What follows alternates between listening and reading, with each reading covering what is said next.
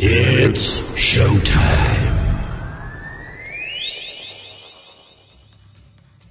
Okay, Tokyo, South America, Australia, France, Germany, UK, Here we go. Head on with Bob Kincaid. Three hours of conversation, cussing, and a discussing with America's only born and bred Southern liberal talk host. Head on with Bob Kincaid is brought to you each night by Coal River Mountain Watch. Coal River Mountain Watch invites you to become part of the solution, part of a sustainable future, part of the uprising against mountaintop removal. Coal River Mountain Watch, crmw.net. And now, from high in the hills of beautiful West By God, Virginia, here's Bob Kincaid on the Head On Radio Network. Well, howdy.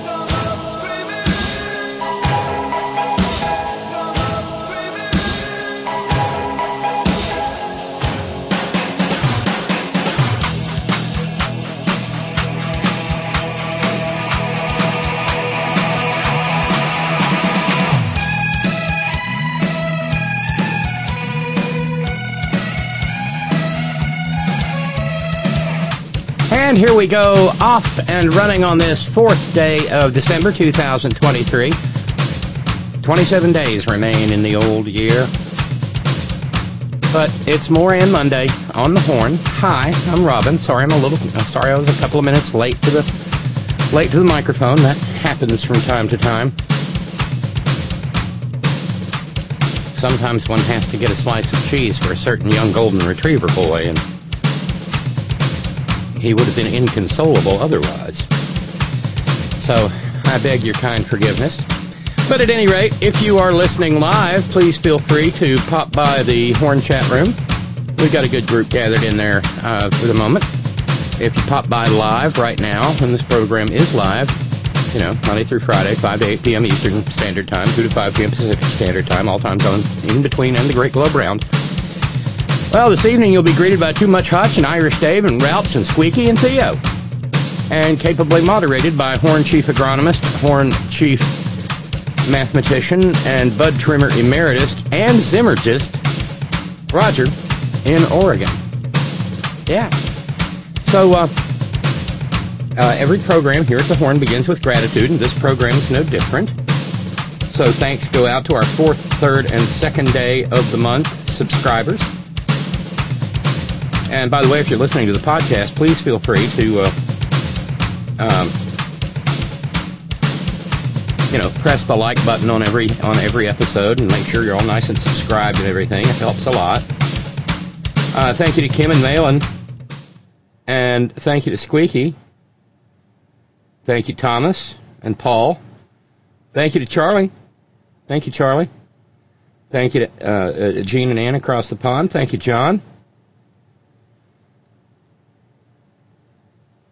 Thanks as well uh, uh, to Elizabeth. Thank you so much, Elizabeth. Thanks, one and all, for helping us finish November fully funded. Meet Bruce and Karen's Memorial Challenge. And what that means is today we just have the regular old fundraising goal. It's $300. And uh, actually, no, 275. Thanks, Charlie. Um, Ralph's has a challenge on the table. Minister, minister unloads on Mullah Mike Johnson, claims Republicans are on the side of the devil.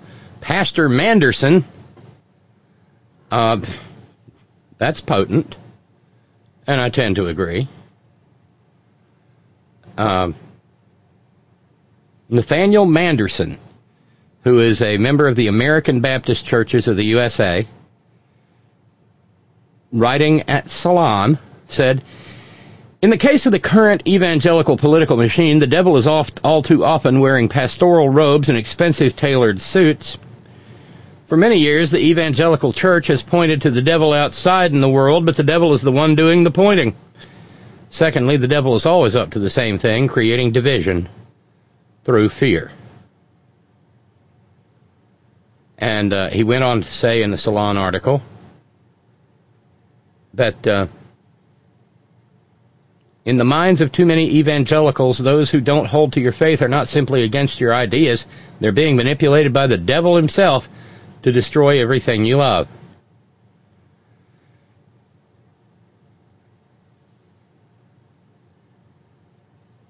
And he's not wrong, you know, if you want to believe in the devil. Kind of complicated, you know, the imagery, the cloven hooves, the horns, the tail, basically Dionysus.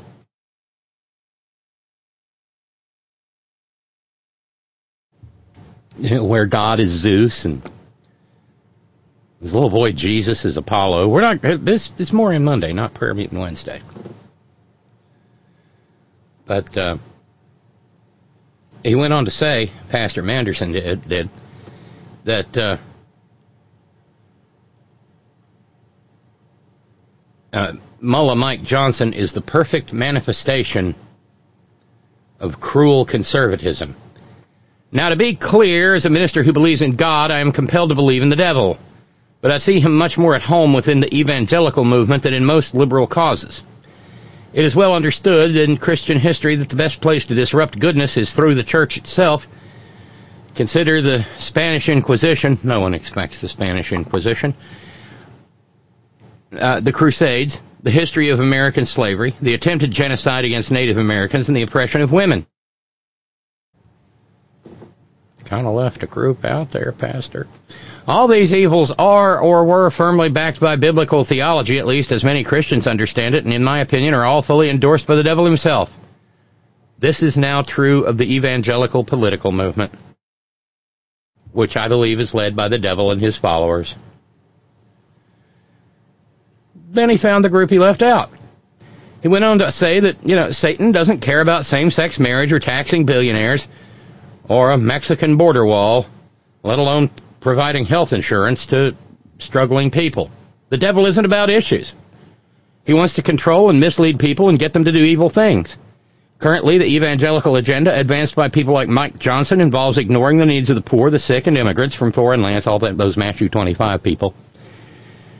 They support Donald Trump, which should be enough evidence that the devil is real, by the way, and believe that our planet's population of 8 billion people started with a man and a woman in a garden. Yikes. He sounds like a guy I could have a conversation with. No kidding. Jesus gave his sternest warnings against the religious hypocrites of his day, those who misuse the word of God to oppress or subjugate people and restrict their rights. Jesus knew, as we must know too, that the real evil, the genuine evil, is often found in the pulpit. The devil has many followers. He sells many books. He runs for president. He misleads God's people. So the Pastor Manderson challenge is on the table to the tune of $25. If somebody matches that, we will get down to uh, $225. Um, yeah, you're right, Randy Radar. Let's have some empathy for people renting in these times who, who don't own their own houses yet and are paying $2,300 a month in rent. Forget inflated grocery prices or inflated gas prices. These are the people who are really hurting financially. Yes, I know. I mean, I live in an area, Randy, where the designation of the New River Gorge as a national park has wrought havoc on the housing market.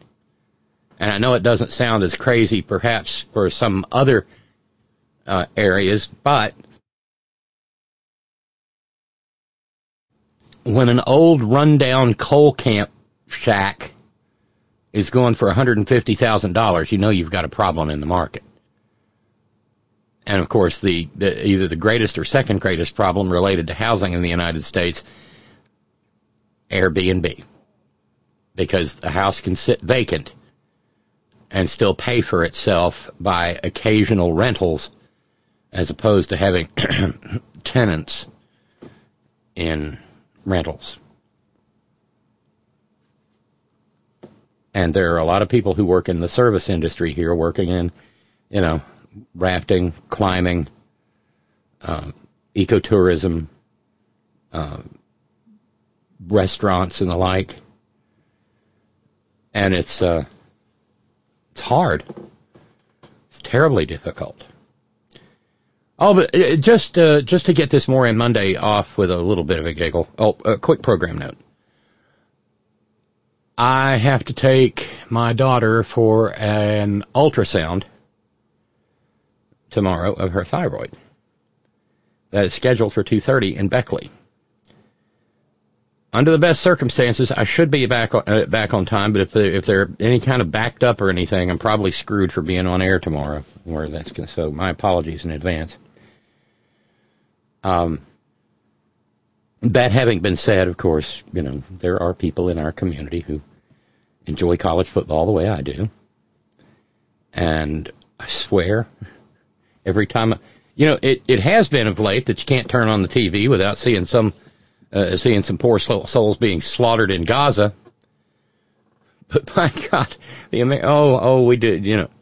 No, no. Uh, this time through, it's you couldn't turn on the TV all day uh, today without finding out about the crushing, horrifying, heartbreaking, brutal injustice done to Florida State University by being kept out of the four-team college football playoff.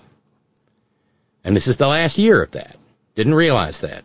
They're going to a 12-team format next year, and that'll be considerably better.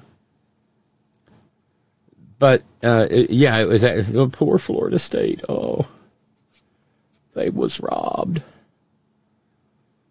to the point that they were even babbling about it on. I mean, I should have known uh, on my filthy morning habit.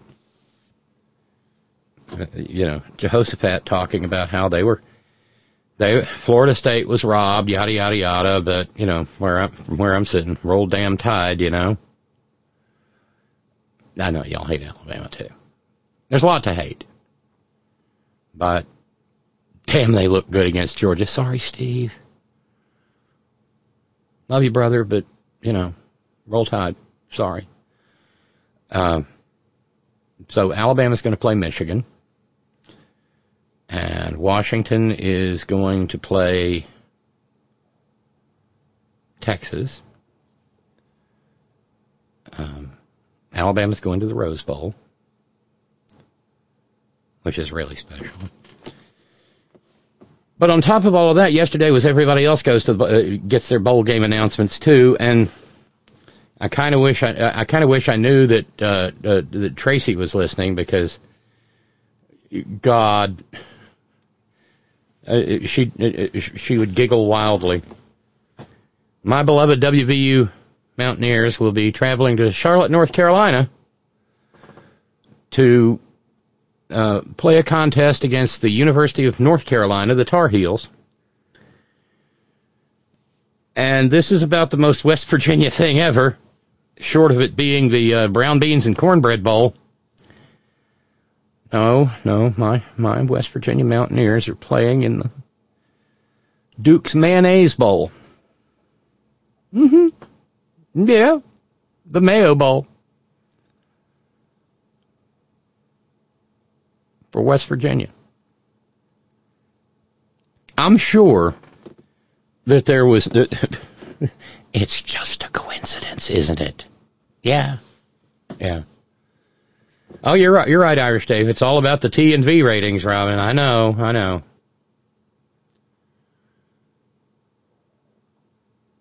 But really, the mayonnaise bowl. Two days after Christmas, I would actually. Charlotte's not that far a drive.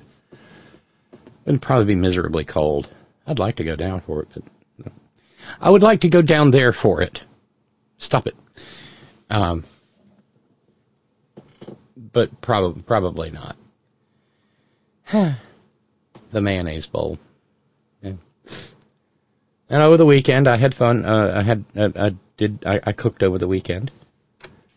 I made Northwest. I was actually talking to Miss Terry about it, and we talk about home and things like that. And I said, I don't know why, but I've suddenly got a hankering for chicken stew. Because it's a very unique thing that's limited, that's kind of limited to uh, northwest Alabama, particularly Lauderdale County. And more specifically, it was started over hundred years ago by the parishioners of St. Michael's Church in St. Florian, Alabama. Now that's F-L-O-R-I-A-N. It is pronounced fluorine, you know, like fluorine gas uh, the you know the element, uh, but it's Saint Florian, And uh, over hundred years ago, they started it as a fundraiser, and every Memorial Day and Fourth of July and Labor Day, they make hundreds of gallons of this chicken stew, and they do barbecue, and people start lining up at sunup to purchase it. Um, and and I was talking to Terry. And I said, "Don't remember how good it was?" And she said, "Yeah, yeah. I haven't had it in years, and I probably in 30 years since I made it. Damn, it's good." So yesterday I packed up uh, eight quarts of it and took it around to friends and neighbors and family, along with homemade cornbread. I think it was uh, thoroughly appreciated and enjoyed. So that makes me happy. It's a holiday thing. I realized that, you know, to use a trite phrase, food is my love language. If I care, I'll bring you food. I know. but it was pleasant. But here we are. It's 4N Monday. And uh, we have an abundance of stupid because the more ends you have always with you,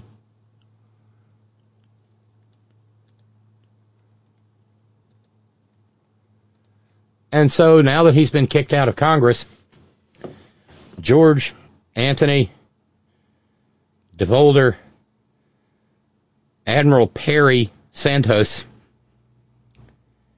uh, has begun going after those he perceives to have persecuted him.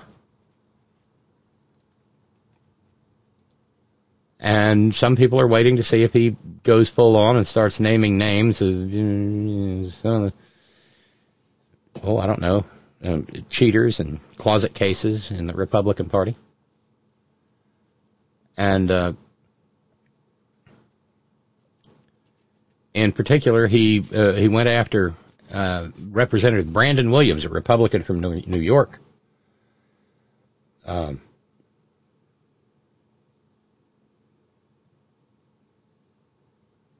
and said that uh, Brandon Williams should is a rhino. He's a rhino, a Republican in name only. And that he should resign in disgrace.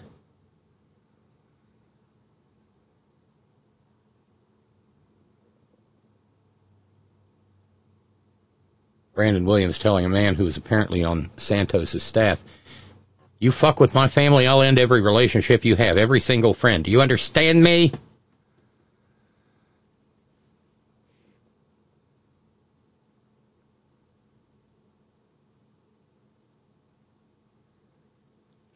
So, well, tell it all. Tell it all, George, Anthony, whatever. Tell it all.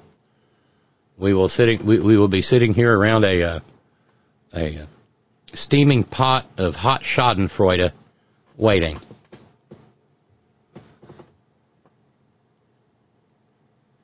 Um, well, I'm getting a little in, inadvertent allyship. Steve in New York says the Tide. I'm normally indifferent to Alabama except when they play Ohio State. However, in this case, I have but two words to say as it regards TTUN, that team up north. Roll Tide, especially so because I want them to expose TTUN as the fraud they are. Steve is passionate in his fandom. Uh, I, uh, I uh, sent a note to our dear friend Joy in Ann Arbor, who is recovering from COVID slowly, saying, I don't ever want that again. She's getting some taste and smell back now. It's been over a month. Hope you're feeling better, Joy. But I told her we'd have to be we'd have to be Bluebell ice cream enemies or something for the rest of the month. Uh, what with you know the Tide playing Michigan. Uh, Lou in PA, the flatulent state Seminoles just just barely beat the now five and seven flatulent Gators about a week ago. There was every reason to exclude the Seminoles from the playoffs. I thought so too. And I thought the way that Bama handled Georgia kind of made the case for them being the probably best team in the country.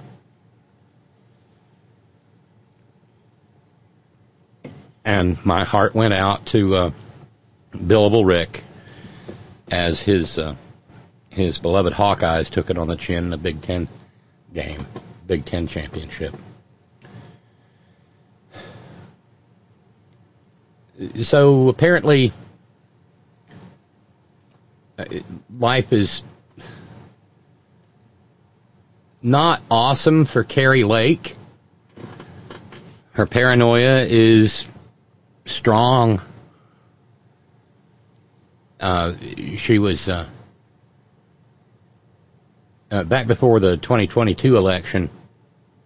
She was at a rally and said, "We don't have any McCain Republicans here, do we? Get the hell out! It was the party of McCain. It was bad. Arizona's delivered some losers, haven't they?"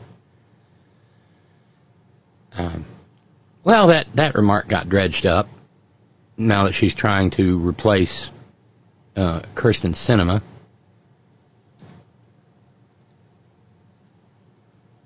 And in a, in, a, in a report in the Washington Post, Lake, who's been endorsed by Trump, is telling Republicans privately that her rejection of McCain Republicans, when she called McCain a loser and told his fans to get the hell out of an event on the campaign trail, took place in the context of a bruising primary campaign and was not serious when the Post spoke to her, she said, It was not said a week before the election. It was said a full year ahead of the election while I was ta- taking what was the equivalent of a nuclear financial bomb of attack ads, and I was an America First Republican running against a McCain Republican, and it was said in jest. Yes, you were only joking.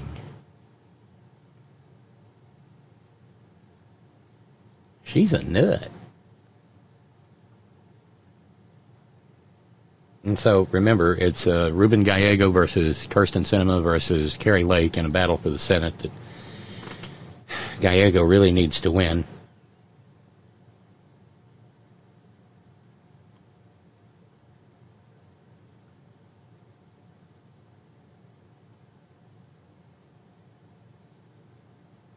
Uh,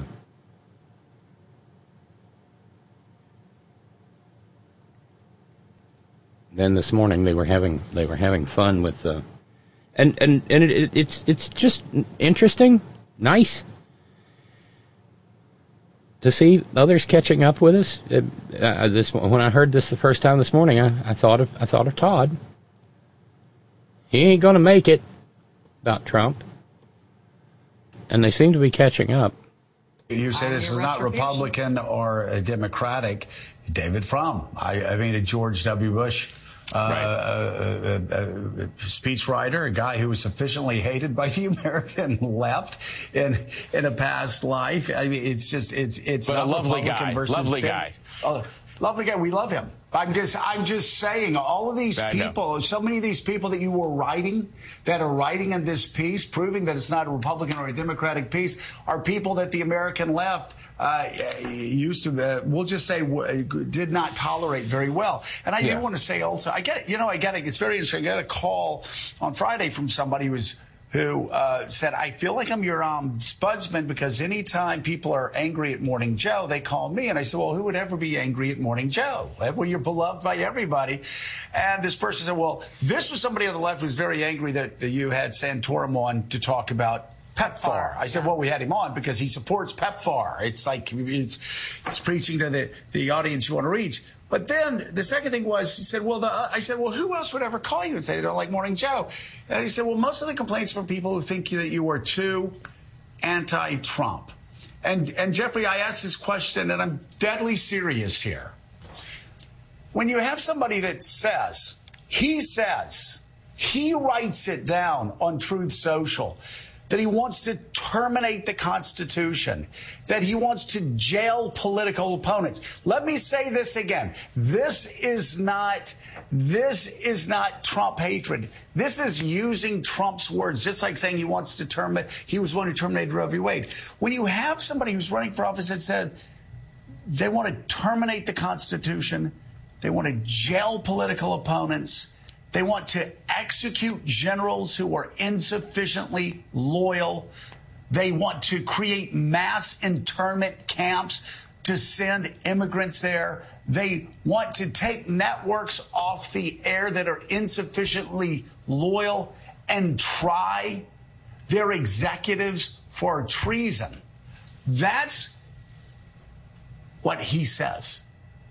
How am I being too difficult? How are you being too difficult? How is anybody who loves American democracy being difficult by pointing out the danger that that is in front of all of us if this guy gets back into the White House? You know, I'm about to engage in a bit of constructive media criticism here, and, and, and which is the following.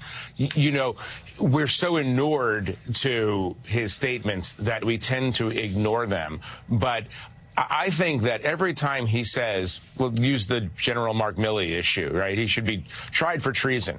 That should be banner headlines the next day. The former president says chairman of the Joint Chiefs should be tried for treason, right? When, when, when he talks about dismantling the Constitution, that should be banner headlines. That should lead the news. That should be everywhere. It's, well, it's, Jeffrey, we're, why, we're why sleepwalking. It? It's a sleepwalking, as Liz Cheney says. Why, why is it not, Jeffrey? And why is it that when Hillary Clinton says the word deplorable in a speech, it's banner headlines for a month, it seems. When Donald Trump uses Nazi terminology to degrade Perfect. human beings, uses vermin, you hardly hear anything about it. Why is that, Jeffrey? I think it's I think it's normalization. I think it's this process where one of the great attributes of human exactly. beings is that we can get used to anything, right?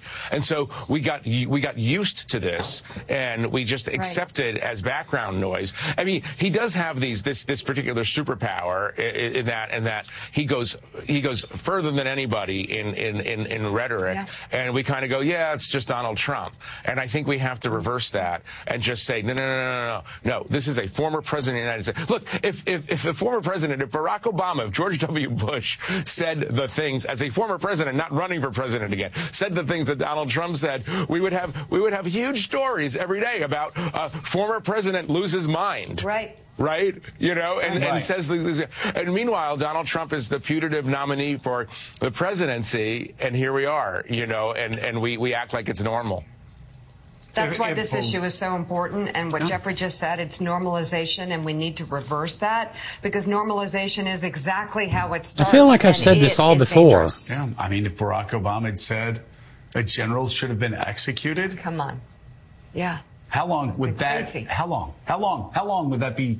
Like banner headlines on on the, the front pages. Everyone would have of, thought there was yeah. something wrong with him. Well, there is something wrong with Donald Trump, and yeah. I'm, I'm serious. He doesn't look right up on stage. He just doesn't. And and and you look at him. We've known. If him. you like democracy, there's something yeah. very wrong with him. Very uh, wrong. Uh, the fir- first essays of the new special issue are available now online at theatlantic.com. Editor in chief of The Atlantic, Jeffrey Goldberg, thank you so much for coming. No, really.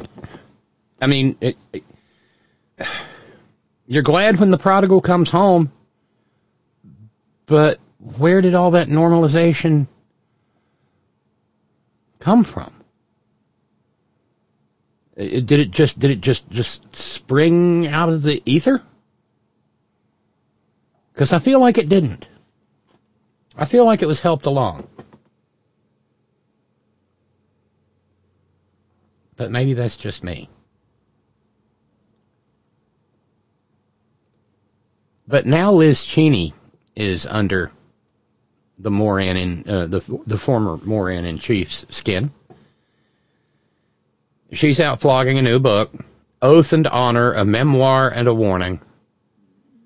And she's telling everyone that he is a threat to democracy, that he will destroy the republic, and she's not wrong. But along the way, she makes mention that uh, she said that Kevin McCarthy had to uh, sojourn down to Mar-a-Lago in the immediate aftermath of the 2020 election because he was not sleeping not eating, and horribly depressed. And that McCarthy had told her all these things. Uh, Nitwit Nero has donkey ears. Uh, uh, they're big, and you can tug on them, and he'll bray. I feel kind of bad about using that analogy because I'm thinking about uh, John Bridavo's wonderful little donkey who is ever so much more decent than anyone whose last name is Trump or Kushner. Uh, and so up in the middle of the night again, apparently. Crazy Liz Cheney, who suffers from Trump derangement syndrome at a level rarely seen before, writes in her boring new book, How would he know? That Kevin McCarthy said he came to Mar-a-Lago after the rigged election because the former president was depressed and not eating. That statement is not true. I was not depressed. I was angry. And it was not that I was not eating, it was that I was eating too much. Wow, does that put does that put six foot three and two hundred and fifteen pounds in perspective there? He was being a trash panda.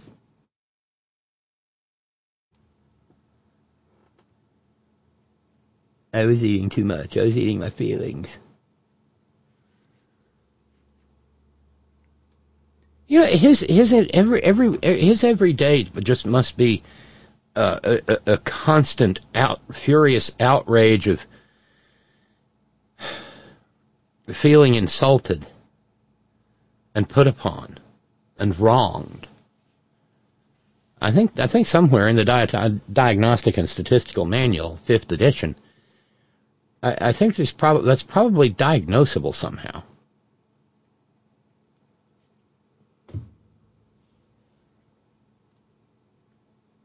But the pressure is beginning to get to him. Um, according to John Avlon over at CNN,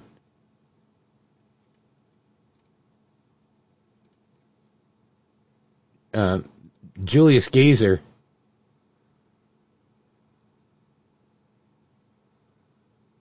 has has a lot to worry about. Molly Michaels, a former Trump personal assistant, is a subpoenaed witness in Jack Smith's prosecution uh, in Florida over the documents that Nitwit Nero stole. And she can corroborate notes that were written by one of his pettifoggers, Evan Corcoran, in which uh, Corcoran said Trump uh, ruminated about maybe lying to the government about possessing top secret government documents. And that goes to intent. Avlon saying, uh,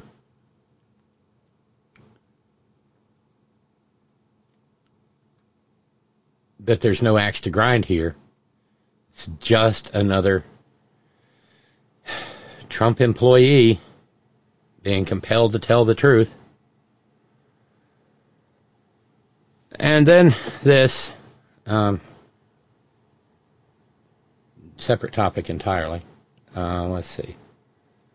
Uh, Ralph's pointing out uh, in the the normalization. Yeah, in my opinion, it was helped along by Joe and Mika. Yes, Ralph's. Yeah. And in classic fashion, Stephen New York subject line Trump. Yeah, well, that's uh, like your opinion, man. Oh, two words. Tan suit. Duh. By the way, we cannot forget that Joe and Mika have plenty of blame here, what with all that free publicity and on-air phone calls. Lord, yes. And uh, Angelo, writing from the People's Republic of the Bronx media, look to the producers and the editors in chief who choose to not make it to the headlines. It may not be good for the country, but he's good for CBS. Les Moonves, then head of CBS and also a perv.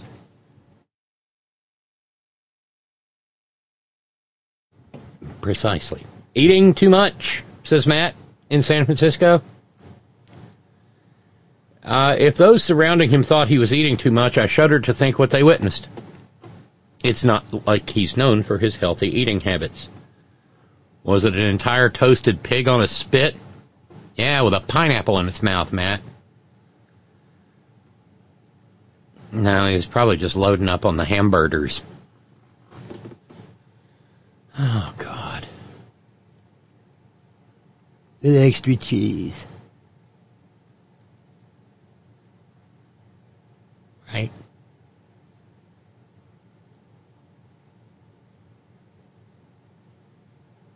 Yeah. So, you know, it's just another day, right? But the, the, the maggots are making no bones about telling us who they are. They're not kidding. Uh,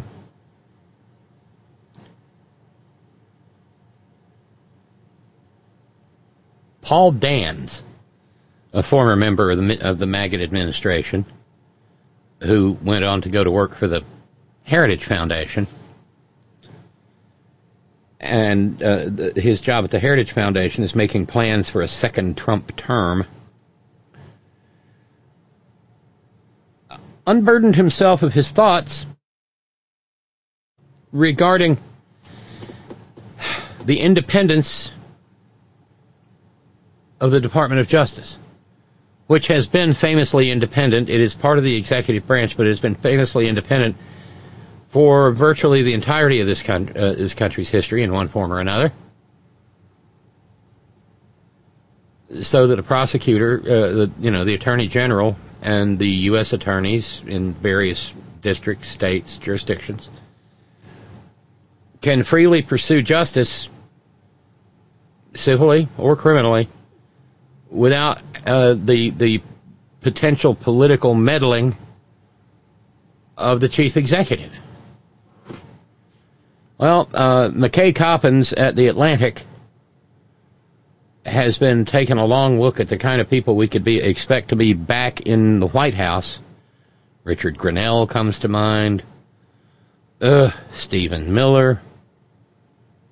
Well, Paul Dans, speaking to McKay Coppins, said, The notion of the so-called independence of the Department of Justice needs to be consigned to the ash heap of history. And Coppins goes on to say that they are looking to re uh, reimagine the civil service and politicize it. If they get their way, uh, Coppins says, the next Republican president will sign an executive order eliminating civil service protections for up to 50,000 federal workers, effectively making the people in these roles political appointees.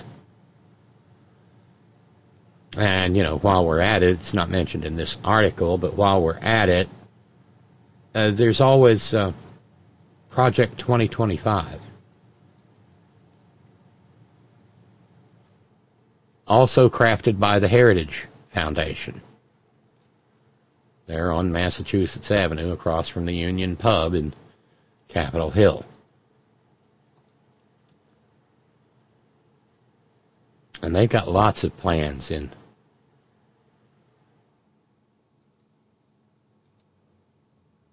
in the works for lots of lots of people.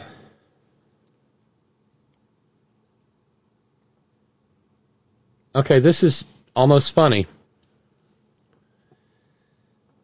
Uh, Senator John Fetterman of Pennsylvania has just hired, I'm not kidding, George Anthony DeVolder, John J. Audubon Santos to appear uh, in a video.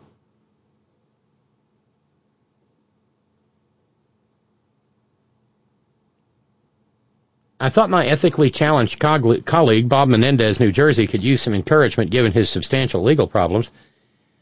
So I approached a seasoned expert on the matter to give Bobby from Jersey some advice. And, uh, well, here we go. Hey, Bobby. Uh, look, I don't think I need to tell you, but these people that want to make you get in trouble and want to kick you out and make you run away, you make them put up or shut up. You stand your ground, sir, and don't get bogged down by all the haters out there. Stay strong. Merry Christmas. Huh. Because now you can book. Now you can book George Anthony DeVolder John J. Santos on Cameo to do a video for you.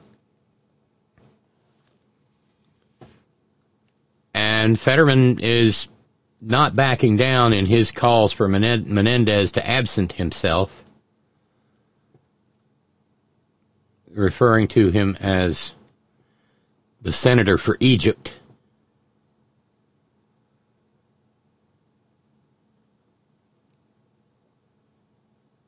He showed up on uh, on on uh, the View where Sunny Hostin asked him if he was uncomfortable with expelling Menendez, like as like with Santos, he's only been indicted, not convicted. Fetterman said he has the right for his day in court and all of it, but he doesn't have the right to have those kinds of votes and things. That's not a right. I think we need to make that kind of decision to send him out. Asking if you're going to expel Santos, how can you allow somebody like Menendez to remain, remain in the Senate? And you know, Santos's kind of lies were almost, you know, funny. Menendez, I think, is really a senator for Egypt, you know, not New Jersey. So I really think he needs to go.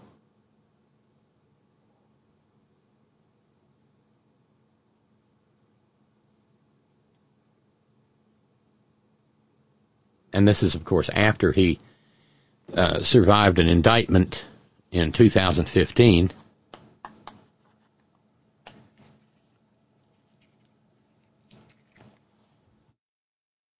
But the money in the jacket pockets, well,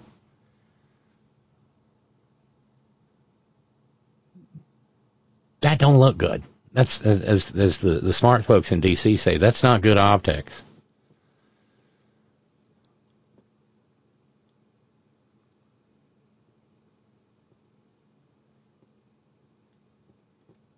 Yeah, the the tri- the 2015 charge and the 2017 trial were hung jury.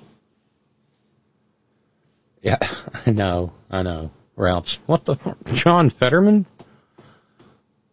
Can't say the man doesn't have a sense of humor.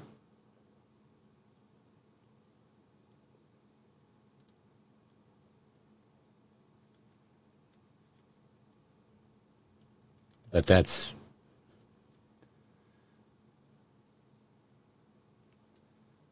huh. Yeah. But it, as we were saying, you know, like Todd said, he ain't going to make it. Nitwit Nero is now, uh, well, uh, Jeffrey Goldberg, whom we heard from in the segment from uh, My Filthy Morning Habit. Um,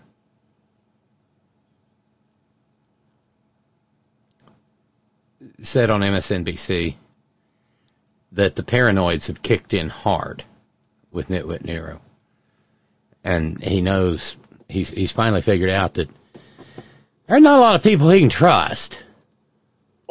Where they view Donald Trump, and they will tell you this privately, as embarrassing, as corrupt, as incompetent, but they cannot imagine that he could be so dangerous as to dismantle and end the American Republic that has existed for the last 246 years. And yet everything that we're seeing suggests that's possible. And I, I think the Atlantic could, cannot get enough praise for the job it's done trying to break through that imagination problem over the last several years. And if you look back at what the Atlantic has written in the past to determine how much credit you should give to what they publish today, look at what David Frum wrote in the Atlantic in March 2017.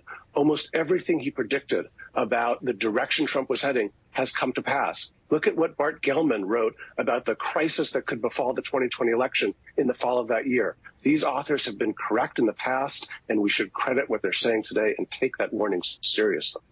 Tara, there are mechanical reasons mm. why this will be different. You're right. Uh, Donald Trump has said all the things he's going to do. There's Project 2025. But there are ways Ta-da. in which this current Trump operation, the, the, the, world, Trump world as we have it right now, is different from the way things were when he was first president. And that alone will help him to achieve more of his goals if he's reelected. Absolutely. Uh, when I was covering Trump in the first years, it was all about leaks to stop his worst, um, his worst desires. And it is not the case anymore. He's got three people at the top, Susie Wiles, Chris LaCivita, Jason Miller, and they are supplicants. They make sure that his actions are effectuated. And they've actually done a lot on the campaign campaign trail in terms of just changing the delegate system to work in their favor.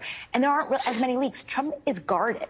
He's very afraid of even his friends that he used to call the time outside of the White House who would then leak to try to stop things. It's not a uh, gang of rivals anymore. Right. It is it is Trump loyalists and it will be Trump loyalists. They've had all these years to go through the resumes and try to flag anyone who seems like they might in any way defy his orders. So we're not going to get the heads up when he tries to pull out of NATO. We're not going to get the heads up when he tries right. to round up, you know, um, migrants. That's not the process. And, you know, journalism, democracy, and, and that's just not going to be a facet because he'll be able to effectuate it before we even know.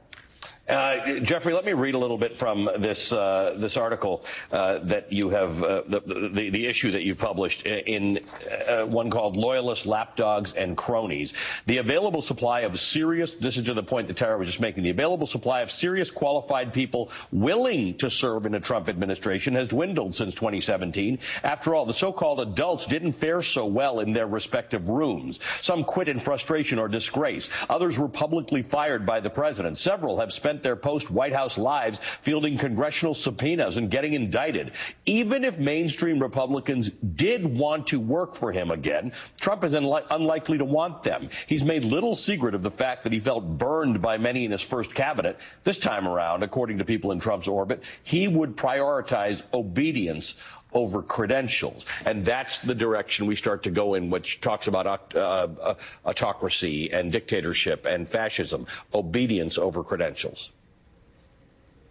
Right. Uh, you know, at the he, he from his perspective, he made a mistake in his first term, right? He hired the so-called grown-ups, Jim Mattis and Rex Tillerson and John Kelly and, and, and so on, right? And they, as Tara notes, they, they checked his worst impulses and they figured out how to work around it and sort of mitigate it. N- n- there's no more of that. Like the people around Donald Trump now are absolute loyalists and they're going to be hiring for loyalty above everything else. He doesn't want anybody from the Washington establishment. The shame here, and I, and I want to make this point because it's important, this is not about conservatism or liberalism or libertarianism or anything, right? Not at all. There are yeah. plenty of conservatives in in Washington in government um, who would be able public servants. And I believe, and the Atlantic believes, as a matter of as a matter of principle, that a, healthy democracy has a strong liberal party and a strong conservative party,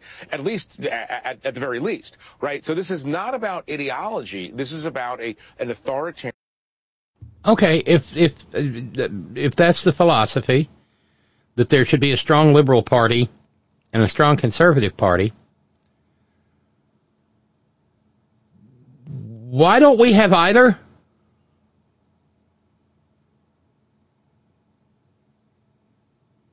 Because the Democratic Party, say what you will of it, I mean, I'm, I'm still a registered Democrat. The Democratic Party ain't exactly liberal. It has done better now that his it has uh, decided to embrace some more progressive ideas, but it is far from a liberal party. And the so-called conservative party is just bug spray crazy.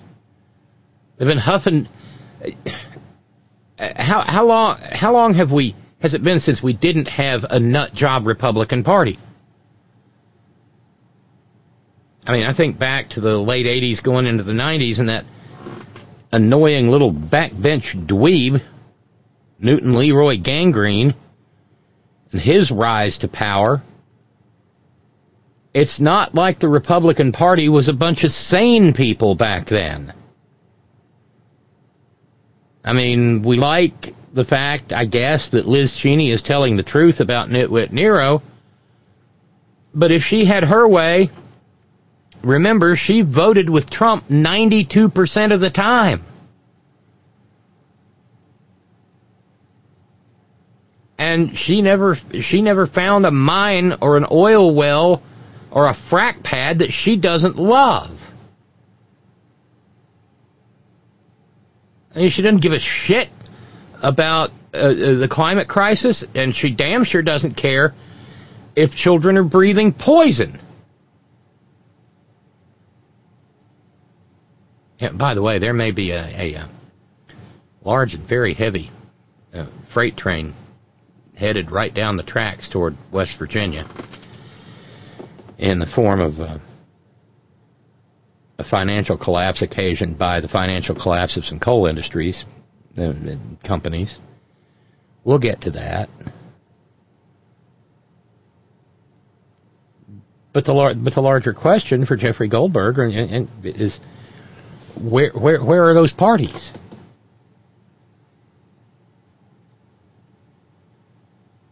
I keep seeing references to uh, moderate Republicans.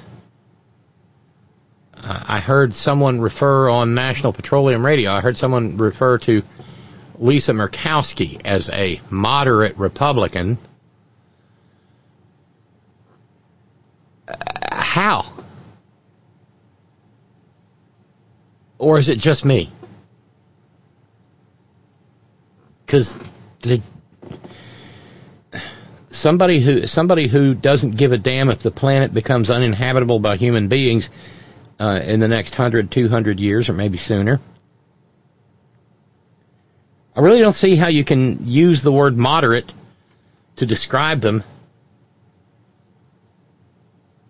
ever at all. But back to Jeffrey Goldberg authoritarian predisposition. And one thing that an authoritarian needs is loyalty above everything else. Loyalty above competence, loyalty, loyalty above um, respect for the Constitution, respect for law, and respect for norms. And that's what that's what we're talking about now.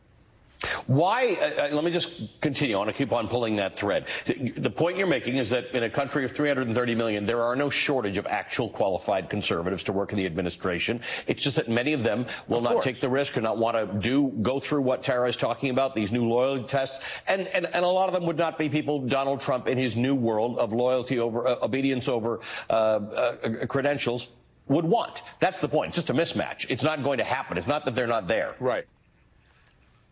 Right. No, no, no. There, there, first of all, there, there are plenty of people who are highly competent who wouldn't do this in a million years. They saw what, they saw how that process chewed up so many of their friends and, and, and colleagues, right? You look at a guy like John Kelly, a devoted public servant, Marine general, made the ultimate sacrifice in the sense that his son was killed um, in battle as a Marine. Um, totally disrespected, manhandled by Donald Trump. But along the way, John, General John Kelly kept Donald Trump from doing some very dangerous things. We've learned now in the fullness of time exactly what he did. Uh, and so that's the, that's the kind of person that Donald Trump will be looking out for, looking out, looking not to hire. Right. And, so even if there was a John Kelly out there who wanted to go in the interest of public service, serve in, in, in the second Trump term, if there is one, um, Donald Trump doesn't want that person. Right. He needs somebody right. to say yes to his worst instincts. I, I want to just carry on uh, with, with, Tara this whole idea of who keeps him in check, because to the degree that, that uh, Jeffrey says he's got a lot of Trump supporters who may read the Atlantic, I, I, I don't know that they are in Congress at the moment. And, and Liz Cheney uh, addressed this issue with Savannah Guthrie on the Today Show. I want to just play that uh, about the, the members of Congress, the Republican members of Congress, and what they're going to do about Donald Trump the notion that we would be okay, I think, is, is naive. Because if you look at, for example, the Republicans who are in control of Congress today, um, they are, are, collaborating with Donald Trump. Uh, you cannot count on a House of Representatives led by somebody like Mike Johnson to stop this president. You can't count on a Senate of Josh Hawley's and Mike Lee's to stop Donald Trump. You're Liz Cheney. Right. You were previously known as one of the most conservative members of Congress. You're the daughter of former Vice President Dick Cheney, and you're saying it would be safer for the country if Republicans weren't in control of the House. I think what we have seen is that you cannot count on this group of elected Republicans to uphold their oaths to the Constitution. But what this moment also requires, Savannah, is that people come together across party lines, Republicans, Democrats, Independents, to stand for the Constitution. And that's why this election is, is so crucially important. I mean, Liz Cheney's probably no less conservative. She's probably more conservative than she ever was. She's not changed her ideology on a single thing, except for the fact that Donald Trump is dangerous for this country. She's probably more conservative than Donald Trump, let's yeah, be honest. Yes, correct. Um, She's not wrong. Uh, there will be no checks and balances. We know the Supreme Court is obviously in his favor. So when he wants to effectuate, you know, executive orders that seem to have legal challenges, he'll be able to probably get around that. And he won't have the check and balance of Congress if it is a Republican-led Congress, which most likely will happen in the Senate. Unclear about the House. It could come down to a number of seats. We'll see what happens in a year from now. But all of those members are putting their ambitions above all else because if they defy Trump, which they privately do, I've heard them. I'm a reporter. I hear it all the time. Right. Oh, God, he puts us in the worst position. We don't agree with this and what's going to happen, the chaos, yada, yada.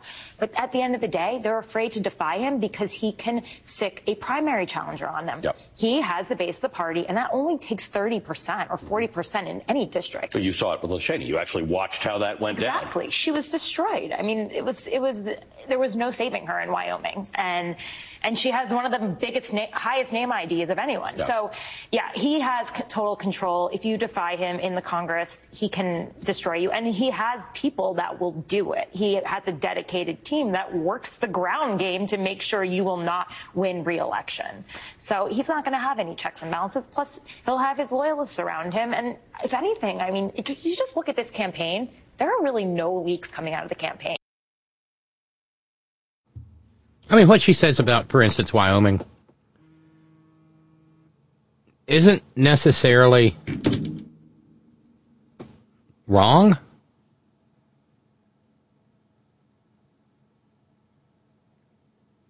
But it says, but, but, but it doesn't say nearly as much about him, or Liz Cheney for that matter, as it does about how thoroughly he has weaponized political ignorance and viciousness.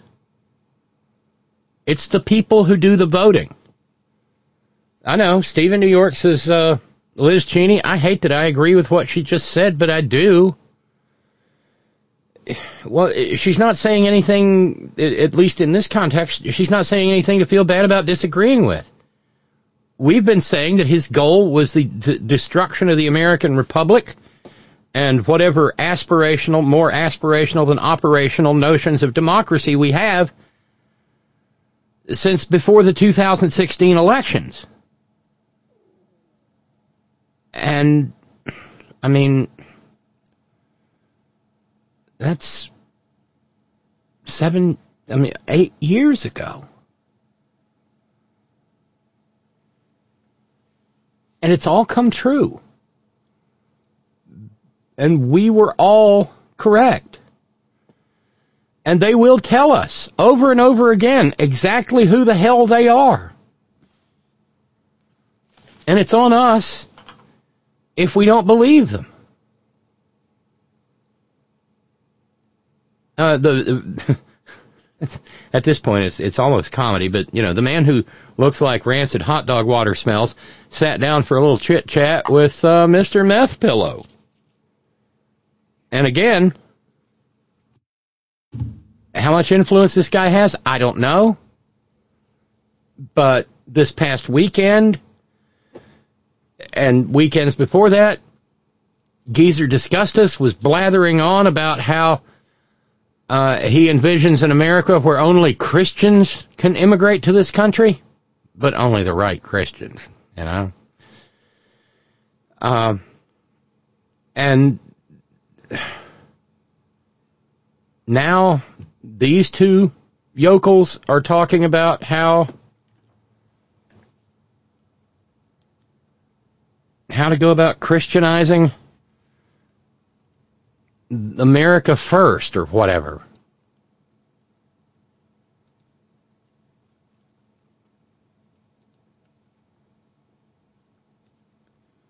All right, what's going on here?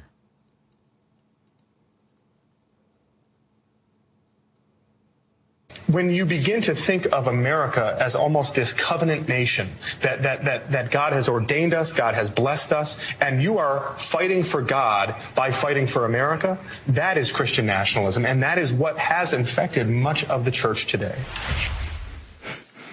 Sign me up. I mean, I think that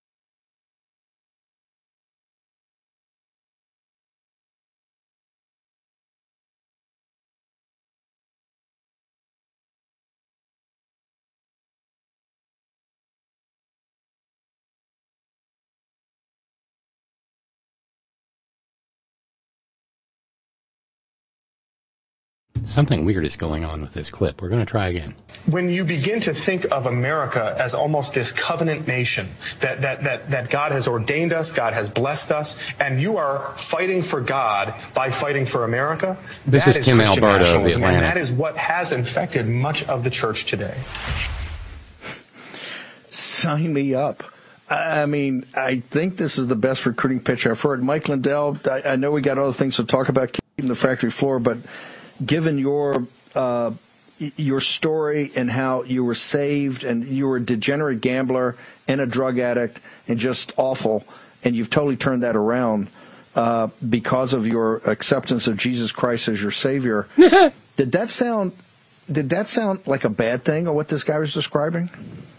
Absolutely not. That was absolutely awesome. Um, they, uh, you know, I just did a big event in California on Flashpoint, and they, uh, you know, this is where we're at. Everybody, we're in a we're in a spiritual battle here of, of biblical, of epic proportions, and this is what it's been. And if the gateway is to that people love the country, and you're and you're combining the two.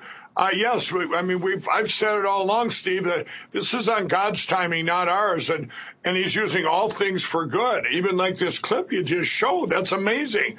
Um, it's uh, you know, if uh, if they're trying to say, well, people are going more for country than to God, no, they're they're they're intersecting right now. A nation had turned its back on God, and God's given us grace right now for such a time as this for the greatest revival in history. I mean, one of the reasons we have you on is to focus on MyPillow because they're trying to destroy Trump and his company, and they're trying to destroy you and your company. Is these Christians that have like Trump? Trump's the American Cincinnatus has come back to fight all this. This is why they're trying to. Oh, please. No, not the American Kinkinnatus. Cincinnatus. Really, Steve Bannon? No, he is not the, he is not the American Kinkinnatus who quit his vineyards and, his, and, and, and laid down his plow and took up arms and went and led. Well, here we are back in ancient Republican Rome. Uh, this one's not on me. It's on it's it's on the man who looks like rancid hot dog water smells. throwing in prison, you're the same thing. Your love of country and your understanding this special place. This is the New Jerusalem. Your special place. This special place. You know, I don't think we need a new Jerusalem. The old one's pretty awful as it is. That that God has given us all this grace and all this benefit. And, and, and the pioneers and the pilgrims and everybody made this vast wilderness into the greatest country in mankind's history, created more wealth, freed more people, fought more wars for freedom than any nation in the history of the earth. That your love of country has got you flying all over hell's half acre to save, make these elections fair. It's one of the reasons they're coming after the And giving away a free gram of meth with every meth Mr. Meth pillow. company. So no, that right there is the best recruiting video. We're, we're going to play this one all day long. And these are haters. He's saying the problem in the church. Think about that. The problem we have in the the problem we have in the church is people love the country too much. No, dude, that's not the problem. Trust me. The church has other real problems. It has nothing to do with love of country. This is how twisted they are. This is how sick. He actually thinks by saying that this is the audience in MSNBC. By saying that, they're going, yeah, that's terrible. That's terrible. That's the sick, twisted people that, that watch MSNBC that must be defeated so they no longer can infest, right, the, the, the government of this country. They all have to be purged. Purged, right? Anybody would think that was bad has to be purged. You got it? I mean, using the word. Purged. Kind of amazing, isn't it? in a terrifying sort of way. But then again, that's the way a fascist would play this. Because rank, putrid right wing nationalism is, well, it's, it's, it's one of the fundamental ingredients of fascism. Uh, Matt, I don't disagree. How do you know you're on the other side of the looking glass when you say to yourself, Liz Cheney's right? And then a humble, an humble suggestion. Can we just skip ahead to 45's burial on the eighth hole? I'm exhausted. I know that, that, well, when I said, you know, we've been talking for eight years or more about this, I, I was, I was doing the ciphering in my head, Matt. And it's like, good, eight years of this. This this country this country is a mess because it's been eight years of trauma. It's been an eight year right wing trauma dump and other kinds of dump on this country. But the man who looks like rancid hot dog water smells and his buddy, the former crackhead, think that the country needs a good purging. Steve says the wild card. Yes, the Maya Angelou maxim is true. Trump is telling us who he is. Yes, we do believe him. The wild card is a significant number of people agree with what they hear. I know. You know, he's he's starting out with something like 30% of the vote. And now he's telling people when he was out in Iowa over the weekend that he wants to send people into Philadelphia and Michigan and, and Detroit and Atlanta to guard the vote. What do you suppose that means? That means voter intimidation, keep people away from the polls. And it's one of the oldest Republican tricks in the damn book.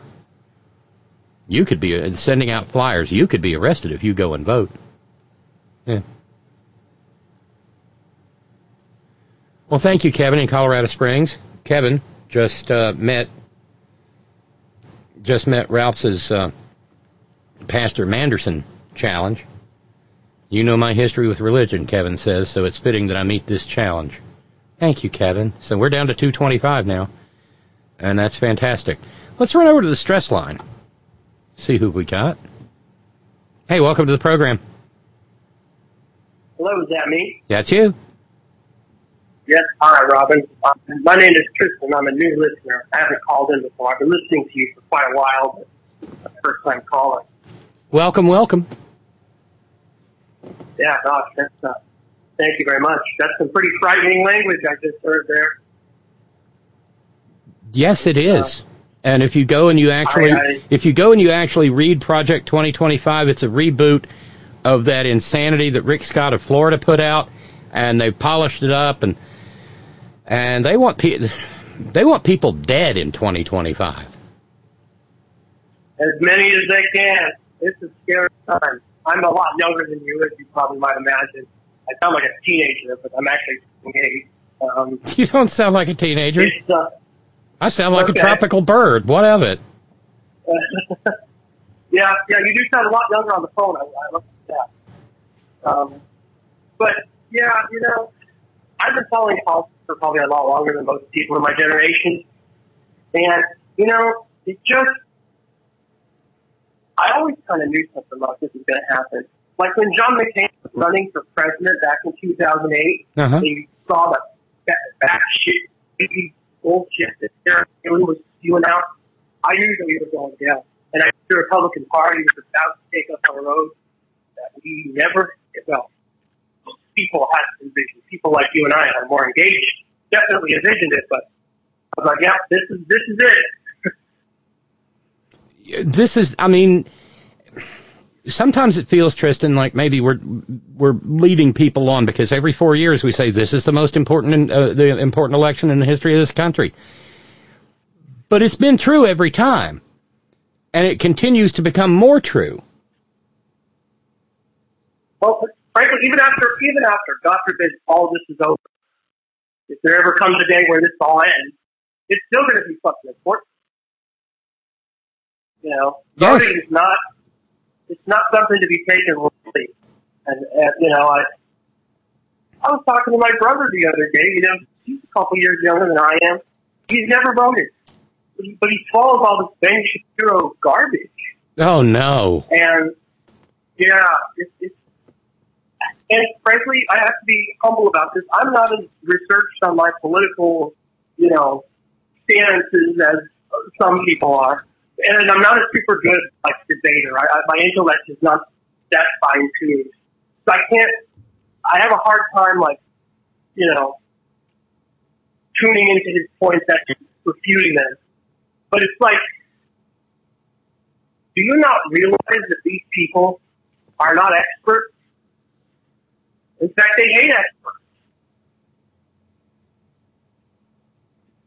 Yeah, you're you're absolutely right. That they they're blowhards, okay? And I mean, I, I guess the same could be said about me, but I do have some expertise here and there that I've developed over the years, and I try to bring it to bear without being overbearing. But little Benny Drywife Shapiro is just an ambitious dude who conned a million, uh, conned a, a, a million or few do- a few million dollars out of a wealthy billionaire who's willing to pay to propagandize the country. And Yeah, and so and, yeah, and so then he got uh, Matt Walsh and Candy O to come along and play. Although I don't know if you know this, but Candace Owens has has been in some deep shit with her boss Matt Walsh. I mean uh, uh, Ben Shapiro. Oh, I've heard. Yeah, yeah, I've, I've heard. Um, you know, I try. I try to pay attention as little as possible to that side, but sometimes it get through anyway. But uh, you know, it's it, the fact about me. I, I'm blind. I can't see, and I was um, talking to a, an old philosophy professor of mine at Syracuse University, who told me that Ben Shapiro is this really tiny, five foot tall Oompa Loompa who props himself up on a bunch of cushions to make himself look taller. I don't know if that's true or not, but I found that funny. Uh, I don't I don't know that he's five feet, but he, yeah, he's he's Hobbit-ish, or maybe Sme- or maybe Smeagol-ish is a better way to put it because you know hobbits are nice. Yeah, Hobbits are wonderful. Uh, Lord of the Rings. Great reference. Um, but yeah, it's just, you know, it's hard to convince somebody who's already fallen down that, that hole to get out. Say, look, these are, because every time I say, well, you know, the New York Times says this, how do you know the New York Times is true? And I, I don't know how to answer that because I just don't have that much trust. We look, you know, these, these people are so fearful of their own fucking shadow that they can't think for themselves. And it's hard for me, somebody who's not, to convince them otherwise. Well, the the, the problem though, and what I worry about, Tristan, in, in regard to like your brother, when they, it seems that anybody who goes down one of these rabbit hole rat holes uh, is immediately more at risk for being further radicalized by other elements. It's like all the times I say that you know all these various Venn diagrams turn out to just be one circle. So if you go down the Ben, if you go down the Ben Shapiro manosphere rat hole, you can be radicalized by uh, by you know, white supremacists, skinheads, white nationalists. Yeah. And the next thing you know, you're watching. Uh, oh, oh, who is that? That horrible little Nazi. Stefan Molyneux? No, well, I mean, yeah, no, but uh, uh, the guy, the guy, the guy who says it's gay to have sex with women. Oh, Fuentes, the Mexican guy. Yeah, yeah, yeah. I only point that out because, you know, he's trying to advocate for white supremacy. And they they put him up against a wall. But but I mean I know people who have gone down this down down this rat hole, and it's awfully difficult to get them back out of it. Um, if I may make a suggestion, and I've mentioned her name a number of times on the program. She's actually famous for de-radicalizing right-wing boys. And that's Natalie Wynn. Her her channel ContraPoints uh, is brilliantly produced, and it and she uh, you know she specialized for a while in completely deconstructing all of this right wing garbage. You know, you say you lack the expertise. She has worked hard to develop hers, and she can go chapter and verse on it. So Yeah, I'll check her out. I, I, I've heard of her. I have never watched her videos. uh, she's she's funny. She's probably she's probably the smartest person, the the smartest YouTuber out there, bar none. Um, and if you can actually get your brother to sit down with some of her videos, she might make some headway with him. Yeah, no, I, I definitely think it's possible. And I, and I, God forbid, I hope that my brother's not going to become radicalized. We're, frankly, there, there's a long time in our life where we didn't get along and we're starting to change, and that's a good thing. And God, I, I, I hope that just for his sake and for the sake of our own relationship, that he doesn't become that. I don't think he will. I know him, you know. He, Yeah. every time he comes home from work and he sits down and he games all the time. But I don't I don't think he has the motivation to become further radicalized. But I guess I don't know. It's still it's still it's still worthy of your concern, though. And I'm just ter- I'm just Oh, no. I'm just terribly curious. How did you find out about the program? Um.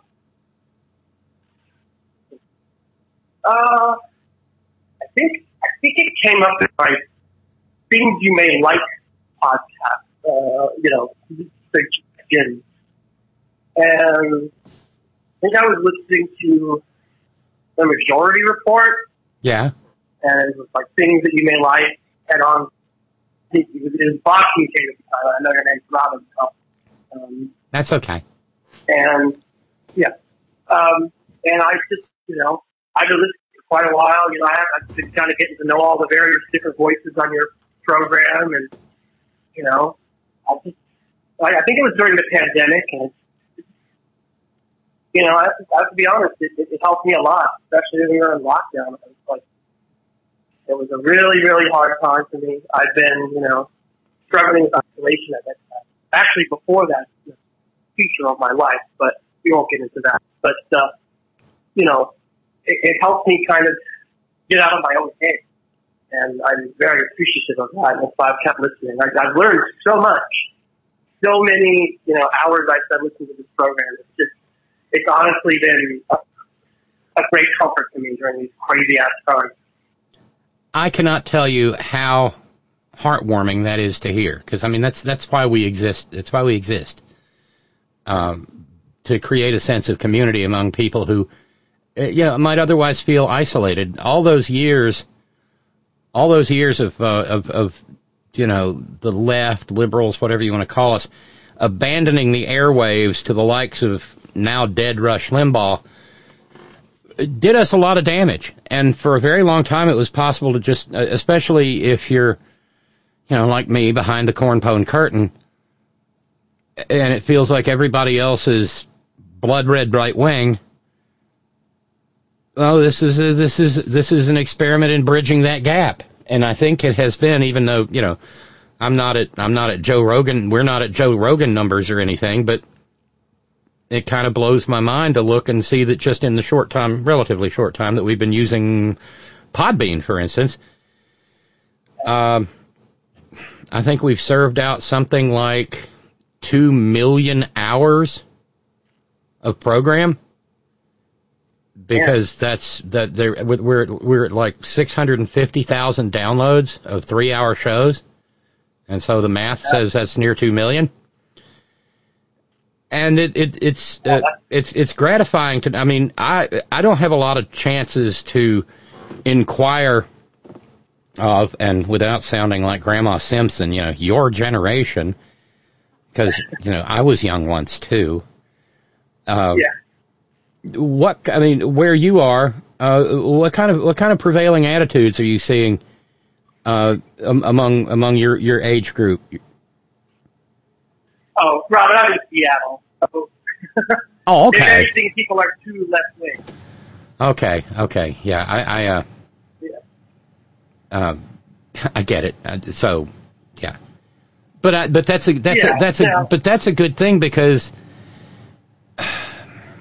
I'm sincerely hoping your generation and the younger millennials and the alphas, you know, coming up I don't know if you heard my conversation with uh, Alessandria uh, a couple of months back, but she said, you know, 2028, those generations are going to be voting, and they're not going to be voting Republican.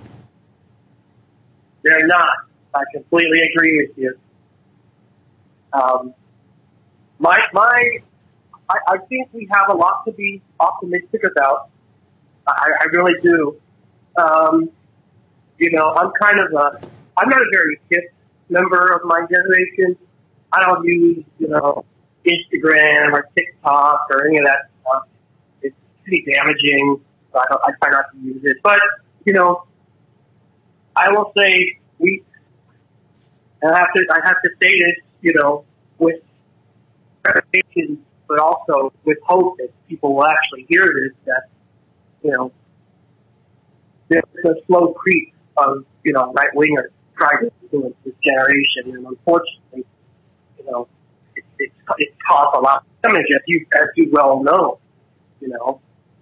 Uh, and we can't, we can't understate that, no matter how, no matter how much our generation is going to vote Democratic, and they probably are. I know I am and have in every election I've ever voted in.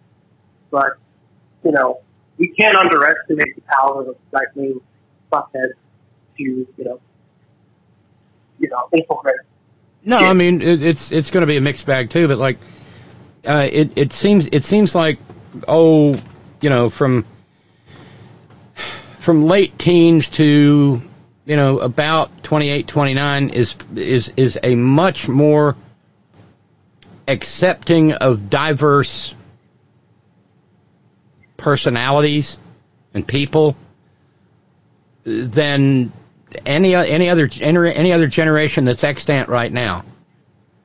Uh, I saw Yeah. I saw a study that or uh, some sort of statistical whatever, but the least accepting people in this country are 65 plus. And then it it gets Yeah. it gets a little bit better down in my demographic, a little bit better down in uh, further into Gen X, and a little. bit And it's weird because the way this thing broke out, it was like, but there are some problems among the millennials, Yeah. and I don't I, I I don't know why that is. I mean, th- those the millennials are the kids that were raised by Gen X, and Gen X was raised by the Boomers. But it seems like Gen X may actually be more uh, be more accepting than the millennials until we get down to like your age group. Huh. Yeah. I, I would say, I mean, I would definitely say so. I mean, my family is extremely politically divided. Um, so like my dad's 56 and he's definitely a Democrat, but he says some pretty wacky things about like, you know, Vladimir Putin's trying to save Ukrainians and yeah, shit like that. And then you have my mom who kind of doesn't really know what the hell she's doing, you know, until she recently left her, her current husband. Uh, she kind of vote, she voted for Trump. And she couldn't tell me why. Um, so I fault with both my parents. You know, I think there's, you know, I think a lot of it has to do with, and I, I think you probably brought this phenomenon up before, you know, people, I think Gen X, some of them anyway, could remember some of the difficulties that we went through with Vietnam. They might not have been there, um, you know, but people, you know, my dad's days, they remember. They remember the Vietnam War. They remember the gas crisis as kids. I mean, he's like 12 years old when it happened. And I think some of the newer millennials, and, and some of the people, you know, like in the, in the Gen X, like, um, oh, who's that 80s sitcom kid who was like Super Reagan and, uh, Alex Keaton, I think. Oh yeah, Alex P. Uh, Keaton, Mi- yeah, uh, Michael J. Fox. Yes. Yeah, yeah, yeah. Um, that's my old show. So, um, you know, people like that are also of it too. And I think, you know, the further we've moved away from the Great Depression, the harder it's been for people to actually empathize because people haven't faced real hardship in their lives. Or they haven't, they haven't understood how bad things get on not just a personal level, but on a on a human level. And I think they they just lose sight of it. I, I think that's possible because you know you mentioned starting to listen to the program a little bit before pre a little bit pre-pandemic or, or and and during the lockdowns and stuff. For me, from where I stand, um, and I'm a little bit unique because my parents were Depression era children, and you know I came along really late. But I, was I, I was able to talk to people who had lived through the Depression. You know, I'd seen. Uh, well, like there's there was a saying out there. I'm down. I, I ain't. Uh, you know, if you're broke, I ain't got a red cent. And that was from the ration. Those were the ration coins during the Second World War, and they weren't made of metal anymore. They were kind of like I don't know, gutta percha or something. It was some strange. But uh, you know, I'd, I'd seen those and handled those and seen ration uh, ration uh, coupon booklets and and when the pandemic hit, you know, I, I was I, I hoped and wrongly, obviously, I hoped that we would respond to a serious existential crisis like COVID the way that, you know, people people lined up for the polio vaccine, for God's sakes. Yeah. And that's how we eradicated polio. But it's almost it's almost like the, the country suffers from a giant case of TMI, Tristan. You know, we, we literally have too much information. It's like what I said the other day about uh, uh, swiping up on a TikTok video, and the next thing I see is a guy pulling a boot off his foot, and he's covered in bloated ticks. Oh, God. And I'm like, Yeah. oh.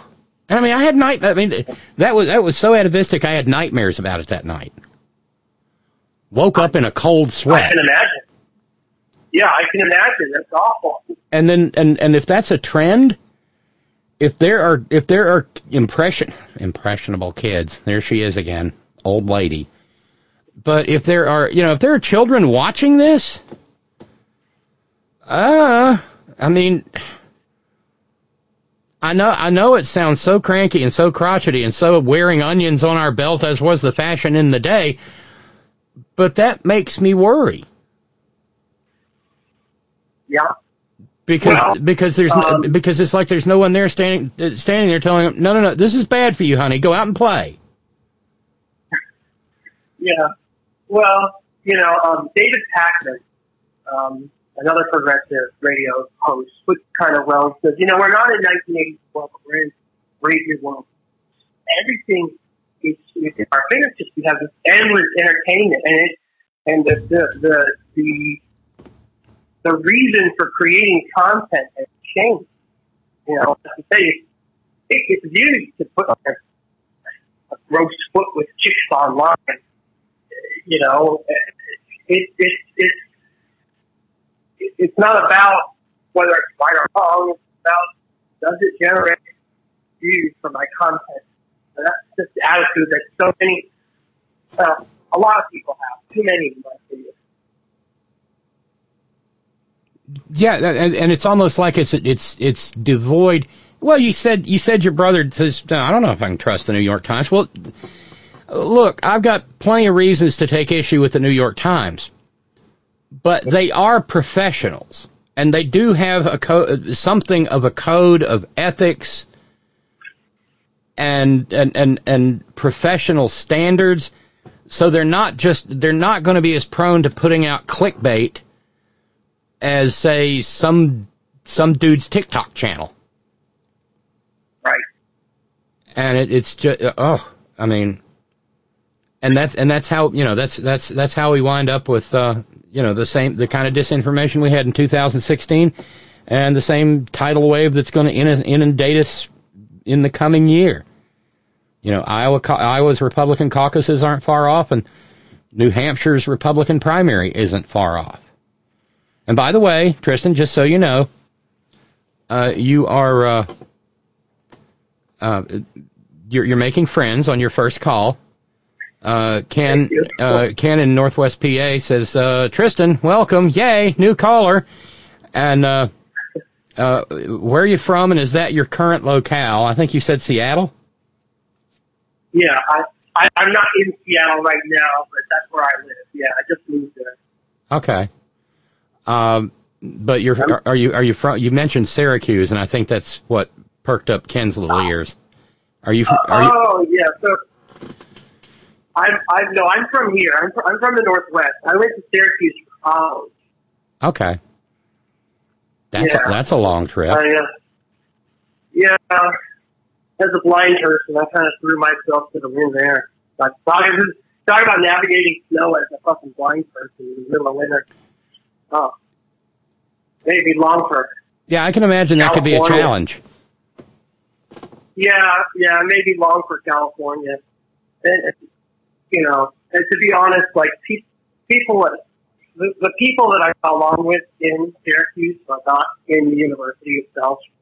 I, I you know, I'm a pretty strong, strong-willed, strong-headed person, and I just kind of, I refuse to take part in the party culture and stuff that the yeah, my college, Syracuse University, is ranked number one party school that I think in you. I think it's like 2017, 2018.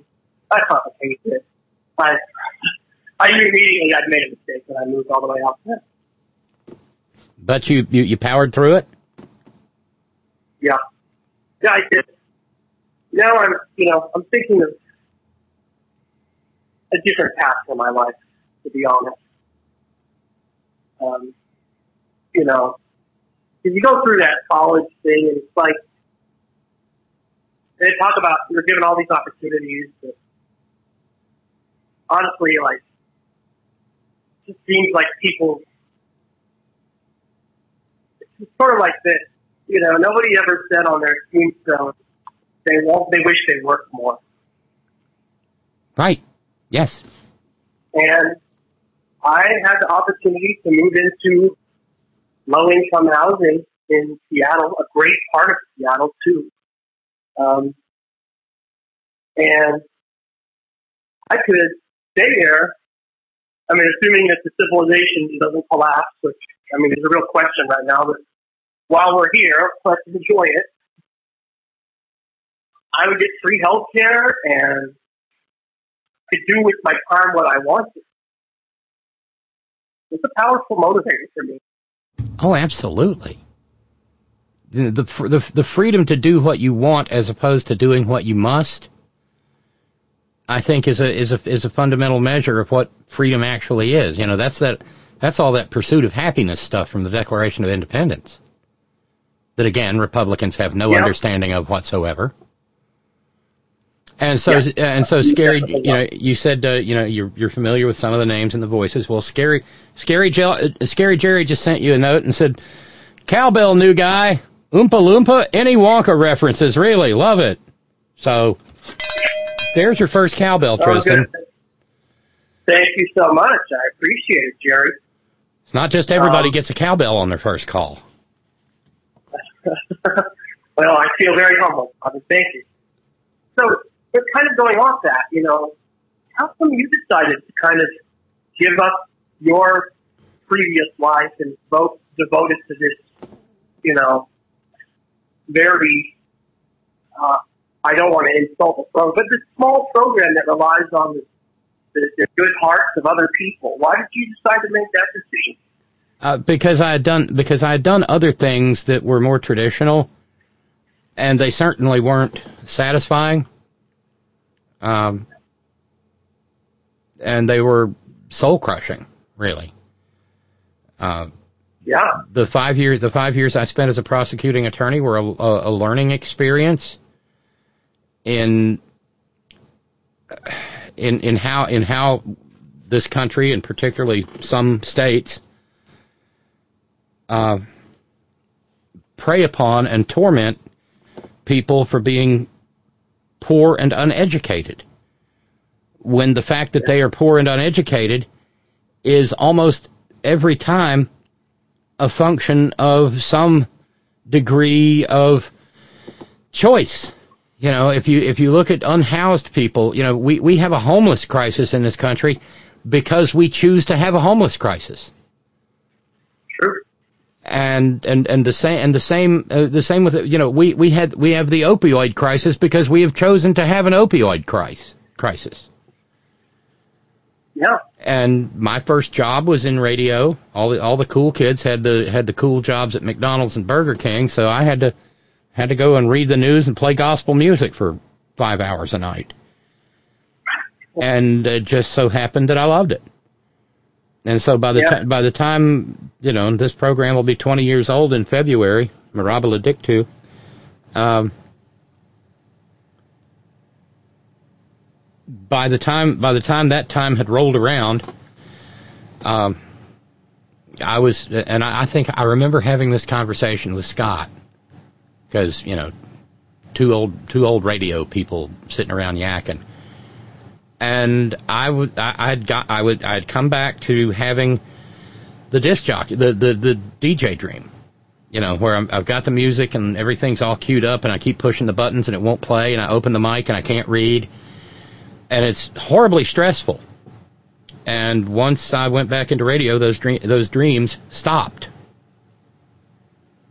So I think my subconscious was trying to tell me something that there, you know, that there, yeah. Would it be would it be would it be fun if this thing if if this little community was uh, you know had a million people in it? Maybe. But i- it's the it's it's the intimacy and the sincerity that has always moved and motivated me. Because this really is a family. This really is a community and yes occasionally a congregation Yeah. Yeah, no, that's kind of what draws me to programs like this too. You know, I'm I'm kind of an outlier in many ways, but uh, you know, I, I feel like having the company, having the people around, uh, is is important. You know. Yeah, and Um, and and the people, you know, this community, this is, this community is amazing because we lift each other up. You know, we worry about we worry about people when we don't hear from them, and and and it. it I, I don't think that's necessarily the the case with a lot of them. You know, especially the ones that are more traditionally ad driven, because the entire purpose of that is to deliver people who listen to the program into the tender mercies of people who want to sell them shit that they probably don't need. Yeah, that's true. I mean, all the buy gold, na- buy gold now ads and the Bose Wave radio ads and the Swedish mattress ads. It just it seems so patently obvious that uh, that that's the entire reason for these things to exist. You know, if there's a if, if there is a I don't know if there's a cable channel for uh, for people doing ice sculptures with chainsaws. It doesn't exist because of the interest in chainsaws and ice ice sculptures. It exists because there's an advertiser who wants to pay money to have their message put on shows about chainsaw ice sculptures. And Yeah. that and and Yeah, that's and that's a significant difference for me. Yeah, no, you're you're you're absolutely right. We we focus way too much on how much, what kind of market can we tap into. Even like you know, you think about music that I like, like alternative music. There's a reason that there are alternative music stations now. There didn't used to be stuff like that uh, back in the day. You know, didn't have different. I mean, I'm, I'm sure you guys did have different formatted radio stations, but it wasn't as, as divided as it is now. No, it, no, it, it's it's it's positively granular now. You know, back in the day, there was a a, a top forty station, a rock and roll station, a gospel station, a country station, uh, but there there wasn't a lot of variation to it. And now that now that so many stations are owned by by a, cor- a single corporation that owns every radio station and owns a radio station in every market, everything is just vanilla. It's bland. It's unlistenable. And so you go, Yeah, you go yeah. and you, you go and you find your niche and you live happily in it. I mean, I realize I'm an anachronism because I still can't talk myself into doing video. I'm a radio girl. And, Yeah. and, and it, it, I always will be because I, I love, I love the, I love the medium. I love the, the I love the warmth of the medium as opposed to the di- uh, the uh, Apollonian uh, uh, coolness of video. Radio makes you radio makes you use your mind, makes you use your thoughts. Video, you just sit there and let it pour in through your, you know, and uh, given given that you've described uh, being blind, you probably get that better than I do. Yeah, yeah, maybe. I, you know, I, I, I certainly understand why why some of us choose to go into radio. It's one of the reasons why I want to start writing. You know, I want to be able to, you know, um, you know, uh, do the things that you're describing. You know, have people use their minds, and writing is, is, is, is another way to do that. Yes. It's another way to to connect with people on a real level that you know some the traditional way of working um, won't do. And if I can harness that, if I can do that in a way, I, you know, I don't really want to make a lot of money, but I would I would like to be survive and be able to you know you know after myself and connect, but also connect with others and you know speak. Uh, uh, you know, speak people who have the same or similar interests as I do because it's it's it's so important. Um, but I mean, I get why you, why you don't want to do this. Uh, I, I completely understand. It's not, it's not the same. It's really not the same. Um, but you know, I I just I listen to your show a lot, and you know, it helps me uh, kind of get more information uh, than I would in other in other mediums. So I, I, I, think it's I think it's really it's really cool to finally be able to speak with you and you know to have these cool conversations. I hope that we can do it more often. Oh, I, I Tristan, Tristan, anytime, anytime. Yeah, thank you. I, I, I don't usually listen to the show live, but you know. Uh, well, so it's a double. It's a it's a it's a double red letter day then. Listening live and making your Yeah. first call, and that's wonderful. Yeah, yeah, no, I, I, I, um, you know, I try to listen live when I can, but it usually just, you know, just doesn't happen that way all the time. Sometimes just things, things get in the way or, or whatever. But, you know, I, frankly, I, I'll, I'll be completely honest with you. I've spent a lot of my time by myself. And I'm really trying to get away from that because life is too short, you know, I get it. to be by yourself. Yeah. Well, um, Arnold uh, in PA uh, just wrote in and said, I crossed the country in 99. At that time, most stations had already gone to formatted voices, four IDs, and such. I couldn't believe how many people didn't realize that the stations had been taken over by a couple of corporations. The digital radio has made it worse. I can't stand Sirius XM. Uh, a handful of people produce all the content. So I, I, I think I, I think I think everybody is right in this instance. I mean, I find, frankly, I find uh, I find FM radio, music radio at least, unlistenable. Yeah, horrible. Yeah, I, I haven't listened to that radio in years. Unless somebody else has it on, I don't listen to it. Exactly. Well, Tristan, you take care of yourself, Yeah. and uh, please don't be a stranger. Feel free to call back in anytime you want. Oh, thank you very much. I, I really enjoyed our conversation, and I'll, I definitely will call more often. I, I really appreciate it. And you take care also. I, I, I hope you will, and th- and thank you very much. You've kind of made my night. Oh, I, I'm glad to have done that. You certainly made my day. It's only three o'clock here, so Well, you know, it's yeah, it's just now ten till seven, but it looks like midnight outside. oh god, yeah, it gets darker and darker. It affects me too, believe it or not. So, It's it's uh it's it's like I it's like I say, you know, I tell people it's I'm I'm a little down right now. I'll be okay on the 23rd of December, the solstice. And uh, uh, by the way, uh, Matt Matt in San Francisco just sent you a note. I do declare I'm a Tristan fan. Just a great conversation. Maybe there's hope for the future. Look at you carrying the hope for the future on your shoulders. well, I hope it stays there. Indeed, indeed. Tristan, take care. All right, you too. Hey. Uh huh. Bye. Yeah, bye. New caller. I get all excited when that happens.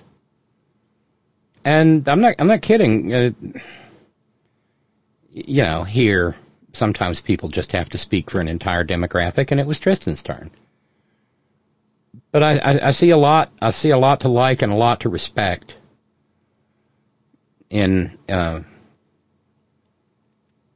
the in, in Gen Z and the alphas coming up. I mean, I guess technically, little Luna and little Junebug and their sister, Layla, I guess they're little baby alphas. And it's constantly on my mind. How do, you know, in some senses, how do we atone for the world we've handed them? And how are they going to solve those problems? It's a lot. It's a lot to handle somebody who's a month old. All right, kid. Pull yourself up by your own booty straps. Right. So, uh, this being, uh, well, the beginning of a new broadcast week, and you know what, Monday, um, jump in. The stress line's open.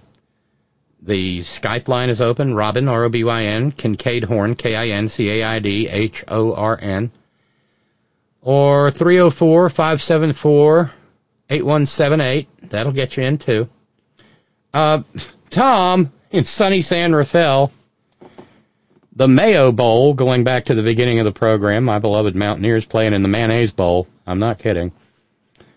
Uh, Tom says, you know, I don't think I've ever bought mayo in a bowl. Usually I find it in a jar and sometimes in a tube. I'm having a hard time figuring out how they'll have a football game in a jar, but oh well. and the funny thing is, it's the Duke's mayonnaise bowl. And I love Duke's. That's a great mayo. Please, Jesus, don't let us start the Miracle Whip discussion again. Not a word, Ken, not a word. But uh, if you're still there, Tristan, uh, Tom said, uh, great to hear from Tristan. And I couldn't agree more. It was. And see, as uh, Emilio pointed out, new listeners, the algorithms are working. The numbers, yeah, I mean, it's it's not, it, but apparently that like and subscribe thing really does work. And the leaving a comment who knew? Um, let's see. What else is? Um, oh, uh, yeah. Trump's paranoia. We did that. over uh, over at the Supreme Court, our most puissant, dread sovereign, supreme Catholic majesties uh, have heard the appeal today of a challenge to the $6 billion opioid settlement for Purdue Pharma that would give perpetual uh, immunity to their heirs and assigns forever to the Sackler family. They made tens upon tens upon tens upon tens upon tens of billions of dollars uh, giving Americans a Nice. Jones.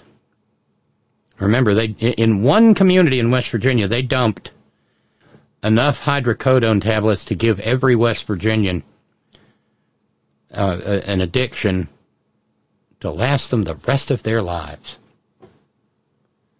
And so the Justice Department says that the Sacklers should not get the blanket immunity that this $6 billion settlement uh, affords them.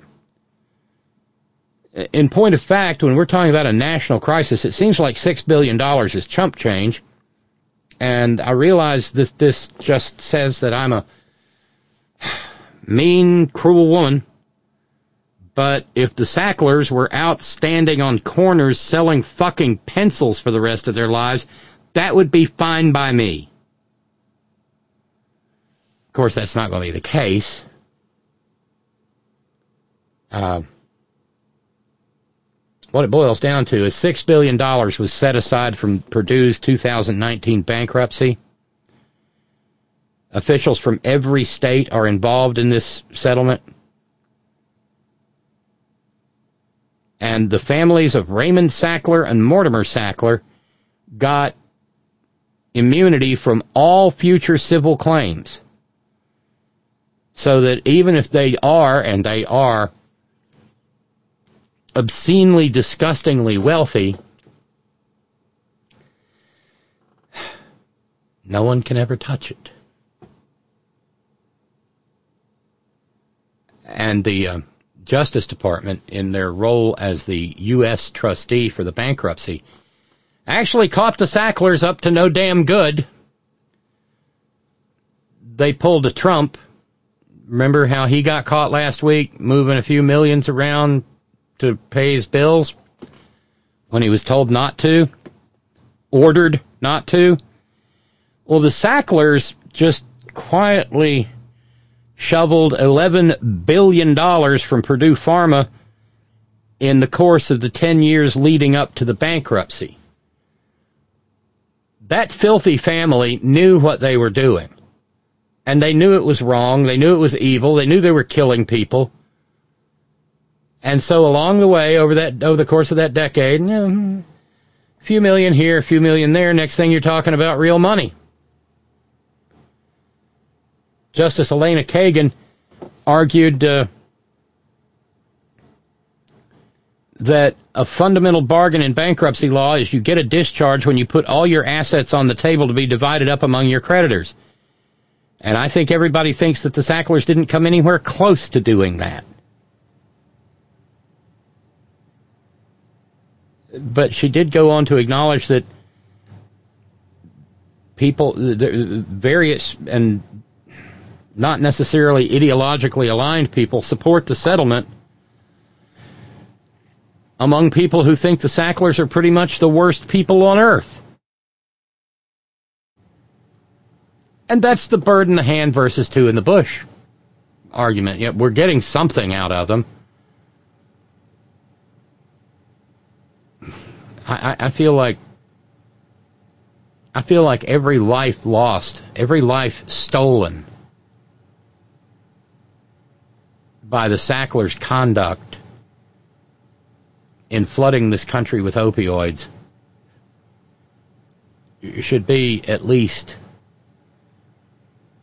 you know, a hundred million dollars.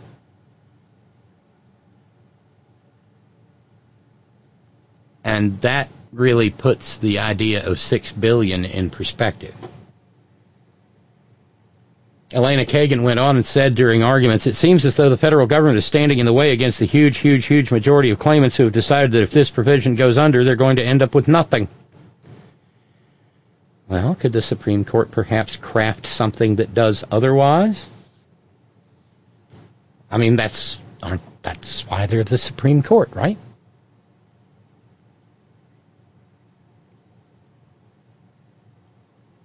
And uh, Beer Boof and Brat said that uh, I think what the opioid victims and their families are saying is you, the federal government, with no stake in this at all, are coming in and telling the families, no, we're not going to give you prompt payment. In exchange, really, for this somewhat theoretical idea that they'll be able to recover money down the road from the Sacklers themselves. And I'm sure Brett just hates that idea. Pettifogger for the uh, pettifogger for Purdue Pharma is a guy named Gregory Garre, uh, who said, uh, "If the trustee succeeds here, the billions of dollars that the plan allocates for opioid abatement and compensation will evaporate. Creditors and victims will be left with nothing, and lives literally will be lost."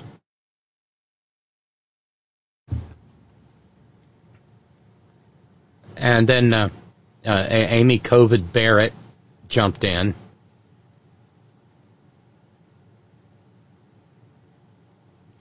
wondering what would happen to the Catholic Church and the Boy Scouts of America if this settlement is approved relative to the sexual abuse claims that proliferated like mushrooms after a warm spring rain in those instances.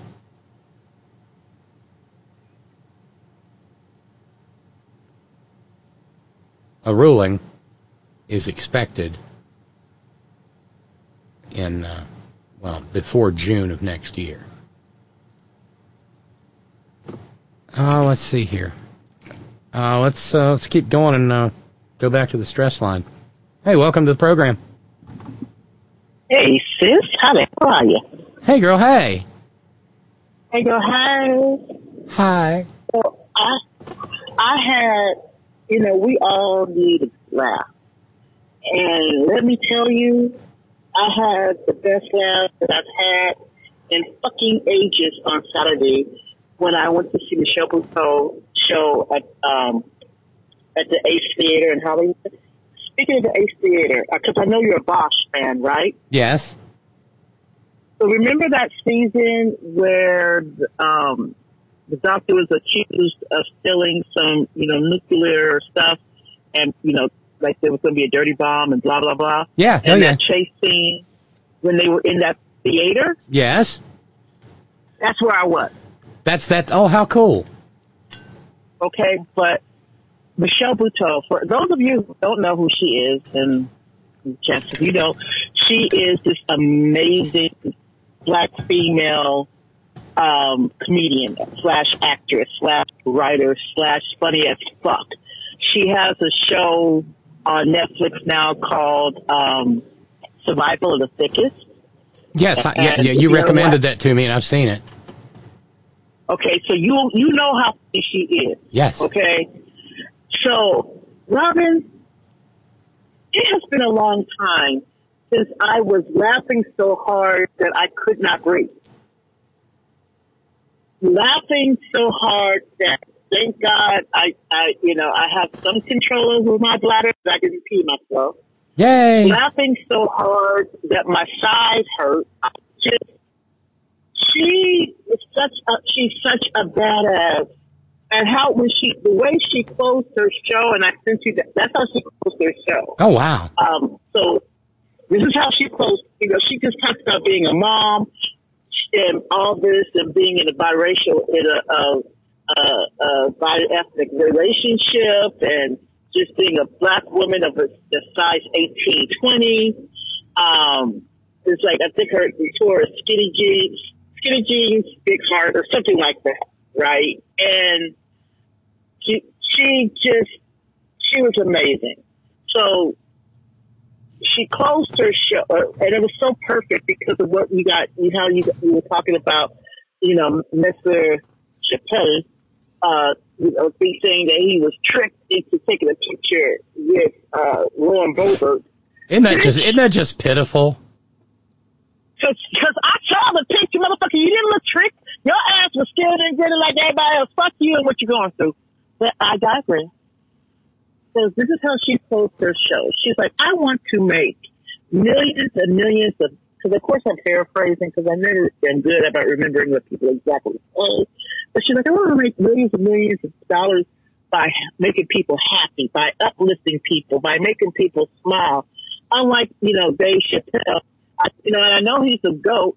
And everybody said, huh? And, she's like, by I mean going off about trans people. That's, you know, she's like, stop days. People are getting hurt. People are dying. And she announced that she's queer. I don't know if that's been part, always been part of her identity, but I didn't know. I never knew that she was queer as well. So that made me love her even more.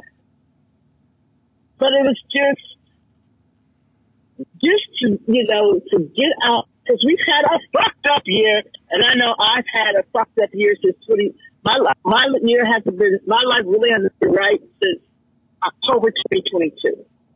So for me to kind of end 2023 on a happy note, God only knows what else is going to happen in the next few weeks before we start singing. Don't even don't even whisper don't even whisper that into the ear of the universe. Right. Just the fact that I started December on an incredibly happy note. Just laughing my my yes off, and there's a lot of ass for me to laugh off. So it, it just, Robert, I, I, I haven't felt that good in such and such a long. time. It was just, it was affirming, Cleansing, It wasn't was it? Fun. Oh, it was cleansing. It was like that was the stuff I didn't know I needed. That was the show. That was the show I didn't know I needed. And I mean, it probably didn't. It probably, you know, didn't, you know, was not a bad thing that I had three glasses of wine before the show. That part. That's okay. See what had happened. So see what had happened was. So of course, me being me, if you're early on time, if you're on time, you're late. Right. That's me. And so I, I'm, that's me to a T. I'm usually 30 minutes, uh, usually 30 to minutes to 45 minutes early before the beach. So in issue, when I found this cute little restaurant, you know, you gotta love the Google machine. So I Googled and said I needed, you know, restaurants close to the Ace Theater. And this restaurant, which is fairly, it's only been open since August, and they popped up. It's called Nona Pasta Bar. But they didn't open until 5. I got there at 4.30. So next door, a restaurant called Lala's, which is an Argentinian restaurant. Oh, that sounds And I yummy. didn't eat it before. But they had sangria. Okay. And they're like, and the bartender's like, what do you want, regular or sparkling? I said, excuse me, but what is sparkling? sangria. Just I need to find out. I need, I need to know. So it's regular, it's sangria with champagne. But what, of course, what was I going to do, sis? Oh yeah. th- uh, I don't. You know. I don't. I'm. I'm not as. I'm seriously curtailed. I mean, but I was at I was at Olive Garden one day. Don't make any Olive Garden jokes. That's fine dining around here. I love y'all. Olive Garden. I love Olive Garden, sis. It's the Oompa Loompa that I'm married to that has the attitude about the Olive Garden. Oh, there's our second Oompa Loompa reference of, of the evening. Tristan got it started, and here you are.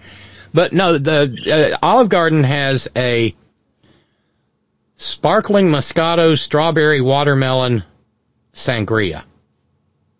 Oh, bitch. I mean, and I'm not even that big of a wine girl, but I'll have that. Oh. See, and I'm not a wine girl either, but that's a good. So I was, I was like, okay, but probably, okay, the problem with me and my size, it takes a whole lot of alcohol for me to even get, like, feeling it's kind of nice. So, you know, I had, I had my glass of wine and then when the restaurant next door, Ramona's Pasta Bar opened, I went next door and it was just me, one other woman, and the um, bartender. Told her I had a reservation for five fifteen, and she's like, "Okay, I'll go ahead and seat you." And so they have. This is a rarity. Some place, a place that has a happy hour on a weekend night. And so they have like three wines that are ten dollar pours. Then they have a beer. They have a couple of beers that are eight bucks, and then they have uh, on the happy hour menu for food. They have some meatballs, blah blah blah. So one of the wines was a uh, was a sparkler. So I had that while I was waiting for my brother and sister in law. And so when they got there, we ordered meatballs with you know pork. The pork and veal or beef and veal. One of them, I think it probably was pork and veal with um, uh, melted uh, mozzarella cheese on them. Oh, and get then we also ordered roasted Brussels sprouts with um, Parmesan cheese uh, baked on, on top of those. So we had that. And then we ordered uh, a, a Caesar salad with actual anchovies on it. Oh And we split that three ways as well. And then we ordered two pastas. One was the, the flat pasta that's added in fettuccine, and that was with a, bo- a, a lovely bolognese. And then another one with a vodka sauce. With Shut the front door. Reception. And then, but wait, there's more. And so I'm not a huge fish eater, and my sister-in-law and my brother, are, you know, they are they are travelers, but especially my sister-in-law, she is an MD, and she uh, she she got money, and she knows about good food, and so there was a fish, and when I saw it on the menu, I'm like, well, shit, bitch, I can't go with that. And when she saw it, because she had looked it up, looked up the restaurant when I sent her my, when I sent my brother uh, the menu, and he he was like when she saw it was let me see I'm going to look it up because you know I can't I'm just stuff like that. But it was a fish. I think it was called Branzino or something like that. But anyway, that fish, when she saw it, is typically like um a like when she the, the restaurants that she goes to, she's like that's a sixty dollar piece of fish, and they were selling they they um they had it for let's see let me look let me yeah a whole branzino with caramelized fennel sis. You know, of course, it kind of made me nervous because I've never had a whole piece of fish with the fucker staring at me. It's a thing. That's kind of still it's kind of off Well, I'm, I'm looking. What, what's the name of this restaurant again? Mona's Pasta Bar. I'm, I'm going to send you the link. So yeah, we had the pa- pappardelle bolognese, and then we had uh didn't get uh I think it was it, and the one with the um with the vodka sauce. Oh, it was so good. Holy, holy mother of God, it was so good. Oh, I'm looking at the at the menu now. Damn, there's the pappardelle bolognese, veal and prosciutto. Mhm. Oh my goodness. Mm hmm It it was it was yummy. It it was just it was it was worth it. I mean, now so you figure each of us had two glasses of wine. We had, like I said, uh, we had the the meatballs. We had I'm sorry, it wasn't Brussels sprouts. It was artichokes. So we had the um, Brussels sprouts and artichokes, and then um, we had, like I said, the Caesar uh, with the anchovies. Um, we had, like I said, the two pastas and the fish, and all three of us with tip came in under two hundred dollars Wow. in LA money. Yeah, LA, that's fucking cheap. Well, I'm now I'm now looking at a branzino, which is apparently a European sea bass. Yes, that's what we had. With, with the care, with the, with the caramelized, the, the, yeah, the caramelized fennel. hmm That sounds sexy. Well, you know, you got you got me beat. All I did was make uh, Northwest Alabama chicken stew. Bitch, I saw that picture. I was, I would have been happy with that. Oh, it's so good. I, I took her. I I, I I took. I, I took eight. I took like eight. You know those little quart bowls. I took 8 of those. I took eight of those because I still don't know how to cook for two people. And this just No, this it's hard. you know you start out you start out with a whole chicken cut up and you just boil it, and then you let it simmer like overnight. And it's funny. I was talking with my youngest, and she said, "Your generation worries me. You just leave shit on the stove and go to bed. That terrifies me." I said, "Wait a minute. Are you tell are you telling me that you turn your crock pot off overnight?" And she went, "I absolutely do." Well, you know, they probably watched This Is Us, and that's how. She did. And that's and that's right there. I'll be Mhm. darned. But uh, I, I, feel. I feel like I feel like I uh, conjured you a little bit with the beginning of the program. Uh oh. What you do, what you say, what I didn't do nor say nothing, uh, but uh, the uh, the the bowl game assignments came out yesterday. Oh, the mayonnaise bowl. Yes.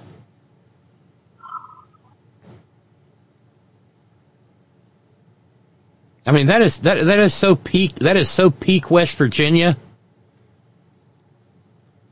Did I lose you? Duke. No, I'm still here. The Duke uh, mayonnaise bowl. Yes. Again, you guys know I have eaten more mayonnaise in my with being with Jed than I have in my entire life. With that said, because Jed actually made uh, chicken salad yesterday, which was quite tasty. Um, Well, I made chicken. I made chicken salad a couple of weeks back, and I was really proud of it.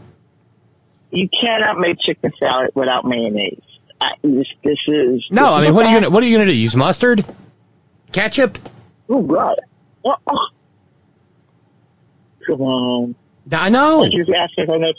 Well, why don't you just go ahead and put, ask me if I'm going to put raisins in my in my potato salad? It's okay. We know we, we, we know who you are. We know we know a grape supremacist when we hear one. We know a raisinist. We know a raisinist. Oh, Probably got a little California raisins- raisins hood or something, you know? Ah, I do, I do, I do, I do. I absolutely, positively do. But I said, it was just you know going to that show. It just I, and I'm going on and on, but people, please, please, please, when you get a chance, please watch Survival of Cities on Netflix. You just, I guess because you know I'm stuck at you know social media, but apparently. Um, Well, y'all they're now getting see to after last Friday, y'all got me, uh, and I'm trying to decide if I do I watch this by myself or do I ask like you know Annette to sit there so I won't like flip out. Follow the House of Usher. But you can't watch that alone. sir. Can't. Well, I can. Um, I don't, and I think you'll be okay. I I think you'll be fine.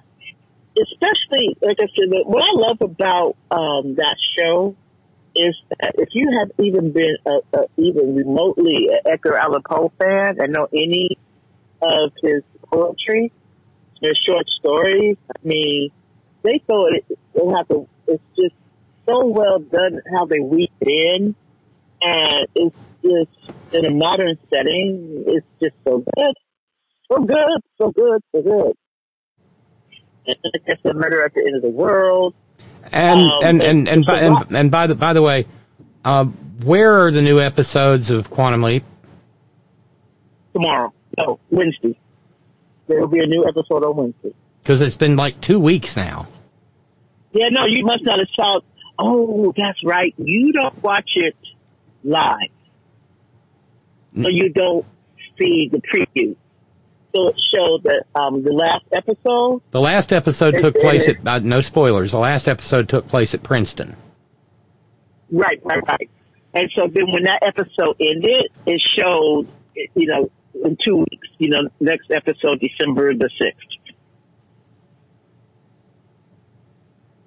So there will be a new episode on Wednesday. Okay. That part. And I've been I've been No, try- no, I've been trying to like the reboot of Frasier. It's not terrible. It's got some funny moments. It's not terrible. It has some funny moments. And that's why I love to watch it on Paramount Plus because it's like, okay, it's not like, it's not appointment television. And if I, you know, um, I guess the last episode is airing on Thursday and, um, uh, it's not a spoiler because they've been advertising it. Roz is going to be on there.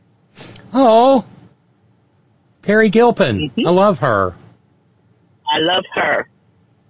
Love her. So she's going to be on there. But I've enjoyed it. I mean, like I said, it's not like, ooh, I got to watch Frasier.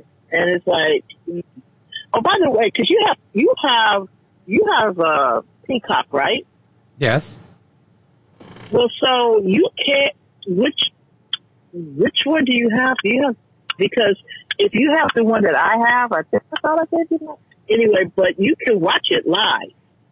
Because the beautiful thing about Peacock, you can watch the NBC affiliate in your in your part of the of the world, whatever's on at that time, time at that time, you can watch it live.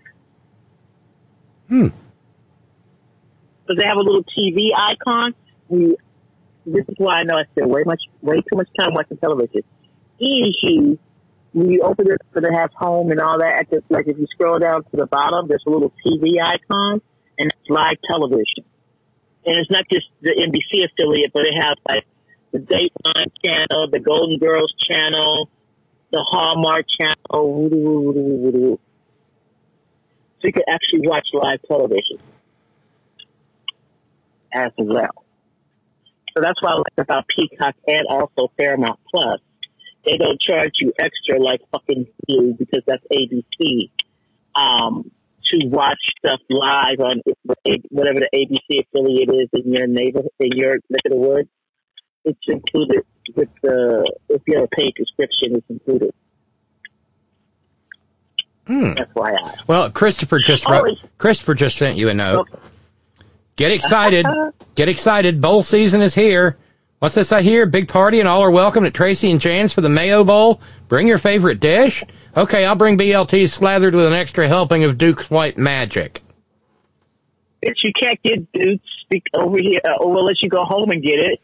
You see, we know, I know you can't get that shit on the West Coast unless you order it. You gonna pay shipping for some, some, some mayonnaise? Go, okay, you do that. Girl, I order my barbecue. I, I order my barbecue sauce in. I mean, I, I, I can't be mad because see, I've been seeing in gingerbread, and you cannot believe how hard it is. I mean, yes, I can make my own gingerbread, but this sister, I've been at a time to make my own gingerbread. So Jan finally, eh, she finally found box gingerbread mix, right? You know that was eight dollars a box.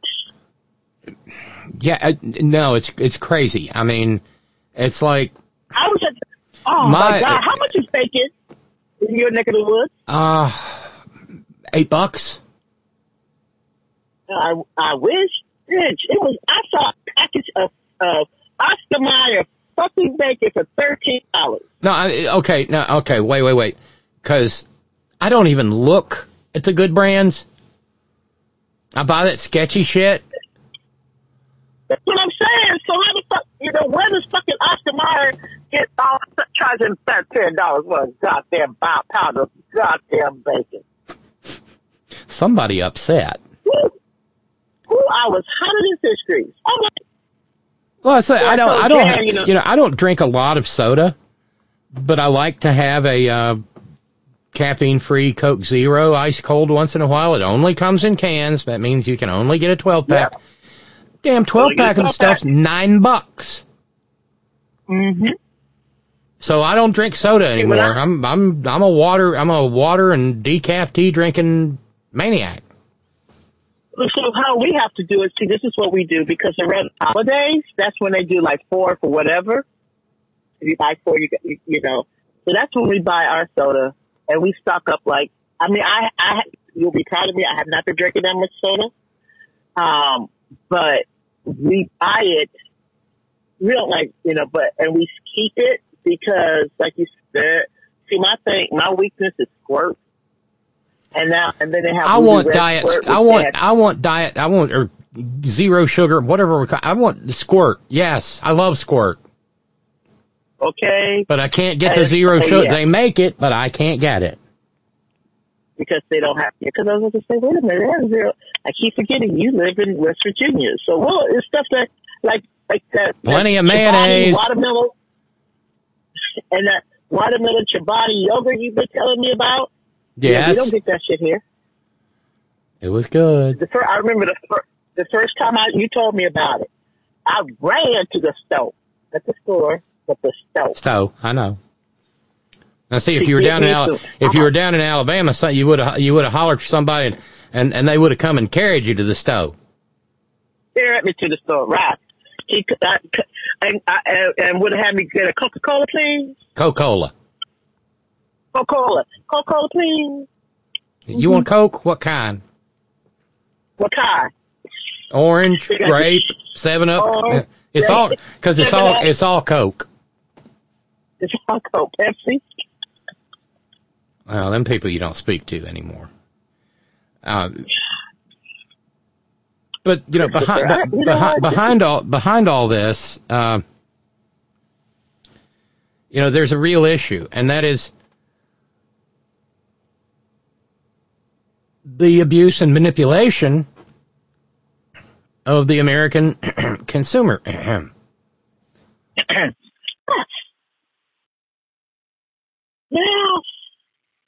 you know, Randy Randy Radar was talking about how you know people out there paying twenty three hundred dollars a month in rent. Rent. are, are are you know and no ownership interest you know are are really taking it on the chin and we don't uh, and people are so overworked. I mean, sometimes I look at things like jugs of sweet tea or and this I like it, but it drives me bananas. Bags of popped popcorn that are slightly heavier than just an empty bag of air. and that shit's five dollars a bag. And I know, yeah, I, I am. I'm wearing onions on my belt, as was the fashion in our day.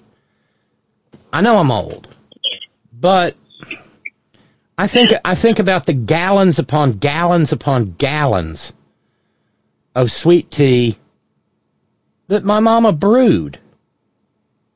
Mm-hmm.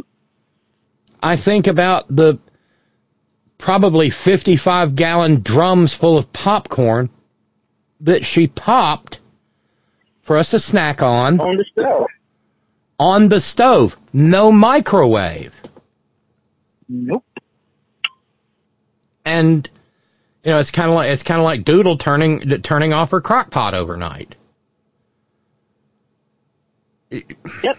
Like I said, she watched This Is That. That would freak me out too. But see, that was a frayed cord. So just make sure your cord ain't frayed. Yeah, and and you know when I made the, when I made the chicken stew, I mean I just did what my mother did. You know, uh, started the put the put the chicken in with a couple of bay leaves the night before. You know, gallon, a couple of gallons of water, big stock pot. Bring it to a boil. Skim it. Back it off to mm-hmm. nice and low and cover it, and it stays safely hot. And then getting and then you get up the next day and you take the chicken out and you let it cool and you pick away the the bones and the and the connective tissue and the skin and and then you shred the chicken and start building your stew. Mm-hmm. By the way, mm-hmm. I have breaking news from Dave number 11. Oh. Duke's mayonnaise is now available on the West Coast at Winco and Safeway. Bought some on your recommendation. Have a great day, Robyn and Tracy. It's great mayonnaise. It really, really is. I know people that won't use anything else. But now they're big. The problem yeah. is Safeway.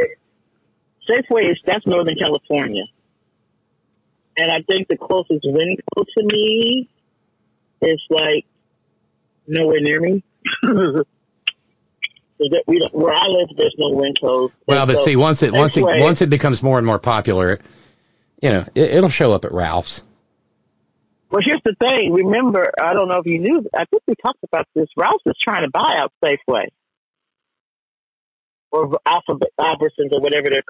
See here, okay, in LA, so we have we only have two like major grocery stores now because um, Ralph's swallowed up a couple stores, and um, Safeway, which is it used to be Safeway down here, but now it's only Safeway up in Northern California. But down here, it's either Albertsons, Vons, or Pavilion. So Kroger is trying to buy, I guess, Albertsons, because I guess that's the parent company now. And so there's the, this is, it's in with a lot of contention because it's like people know, because uh, of course they're going to close a lot of stores. And of course people are going to lose their jobs. And these are union jobs. And of course, um, they're doing this at the wrong time because unions are getting stronger again. And this is a union town down here. So, and you know, I, I'm glad you mentioned that because you know how I know unions are getting stronger. I saw I saw an ad on my Filthy Morning Habit today for some outfit saying, "Tell President Biden to support open shops." open shop workers, build homes, work in grocery stores, yada yada yada. In other words, non-union. Yada, yada, yada. This is a this is one of, this is one of those outfits that hates unions. Mhm. Right there, they're, they're, like you said, er, if they're putting money behind it, like you were talking about with, with what was his name, Christian, the new caller. Oh, Tristan. Um, Tristan. I'm sorry. Apologies. I always thought that was um, a lovely name. Yeah, Tristan. Yeah. Uh, and so, like you guys were talking about, they're only going to put money in something they think somebody's going to pay attention to their advertising.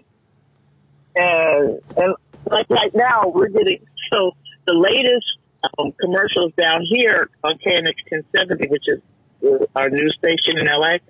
Um, Traffic on the eights. outfit- Traffic on the fives. Fives, I'm sorry. Um, uh, there are some outfit crime because we're, you know, our, we have a mandate that you cannot buy after I think 2030 or 35, you will no longer be able to buy a new uh, uh, gas powered car in the state of California.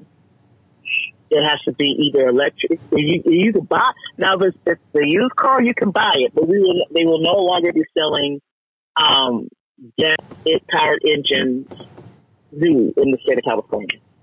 So of course, these- this outfit doing these ads saying uh, it's not fair for this, and you know people can afford it. Look, if you can't afford, most people can't afford new cars. Period. Especially with the interest rate. So that's that's a false flag right there. And by the way, we do, you know, we do have um, incentives for low income folks, um, folks to be able to buy. Uh, there's grant programs and stuff in the state of California.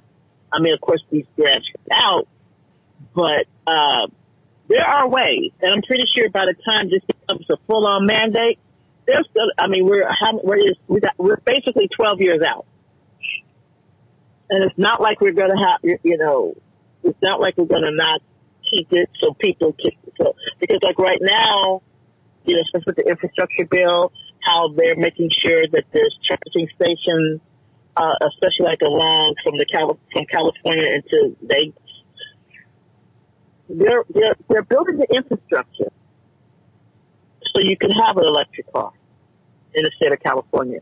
I mean, there's some places where you won't be able to, and that's not because of anything other than the terrain and the extreme temperatures. Uh, and that, and that, and with technology the way it is, you don't think they're going to come up with a solution for that shit too? Come on. Yeah. So these people, it, it, and you know, whoever's, because, and you know who they're producing these commercials. It's the fossil fuel companies. And by the way, I don't remember, I don't know if you, because I don't remember the exact number, but, um, third quarter earnings, and that's just talking about BP, and not, not BP, Exxon Mobil was something in the double digit billions profits. Yes. And so, and so let's look at it. Let's look at it this way, sis. They had over something some in the billions with a B and a and a S. So that's plural. Bill- The B at the beginning and the S at the end, which was BS. Ooh, I did that. See what I did there? Uh huh. Uh huh. And so this is after been paid the law, any lawsuits, any cleanups they've had to do. We they paid the executives, anybody that you know retired and they got the golden, and then the lowly workers. And this is after they've paid everybody and paid their debts and all this. And you motherfuckers still have in the billions of profit, and that's the quarter. That's just one quarter, sis. The third quarter, and they're crying and they're trying to say that they don't they don't price gouge us. Uh, I find that hard to believe when we're paying. You know, there was a few, we were paying almost seven at some points over the last few months. We were you know getting into that seven dollar a gallon range out here in L.A. And of course, they're trying to blame Gavin Newsom and and Joe Biden. No, how about you guys start blaming Congress, the Republicans, for giving these motherfuckers, you know, no accountability and letting them get away with shit and not paying their fair share and woo woo woo billion. Well, were you proud of your governor the the way he handled uh, uh, mon- Oh, uh, monkey uh, up? uh, Rhonda Staten yes, monkey up. Yeah, Rhonda. And oh, I because I couldn't watch it because I knew it was going to be thrashing, and plus it was on Fox News, and I'm not, I'm, I'm, I, I, it's to the point if you come to my house because you like on my cable, you can delete channels or not have channels show up on your guide. Yeah, don't show up on my guide. You cannot come to my house and watch Fox News. Fox News does not exist in my house. Good. So I no, no, I I, I cannot, I will not, because I'm not. Because by me watching Fox News, that's advertising and there's that's eye, eyeballs on their channel, and that gives them Nielsen ratings and all this. Oh, nope, sorry, fuck you, no, not gonna happen. Can't do it, won't do it. Just no, we won't. Oh, uh, remember you, earlier you said how much you hate um, like savings time, you know, and I mean standard time and stuff. Yes. And how dark it gets.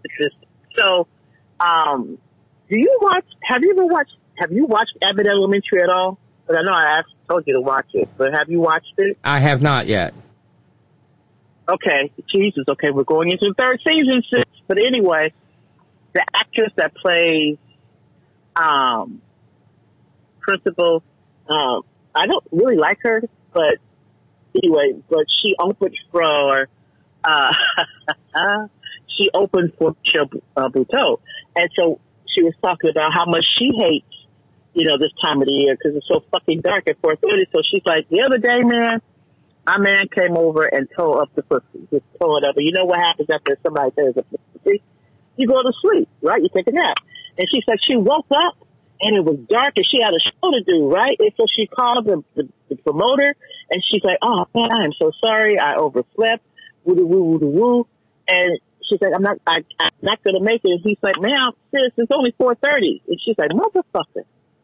Here she is thinking it was like, you know, 9, 10 o'clock at night. And it was like 4.30, 5 o'clock because it was so goddamn dark. I hate this time of the year. Hate it.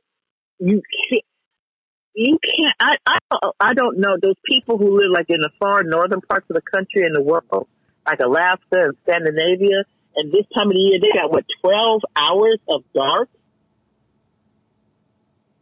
or something like that. I don't. How do they do that?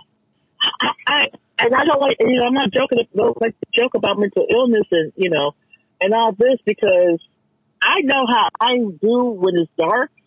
I get real dark myself, and I, I, I don't dwell. I, even though I'm not an outside person, I, I, I need, we all need sunlight. We need that vitamin D to keep us in a decent mood and stuff like that. Get that, that, you know, all that stuff that makes, what is that? Serotonin and all that to keep us, you know, somewhat as happy as we possibly can, depending on the situation.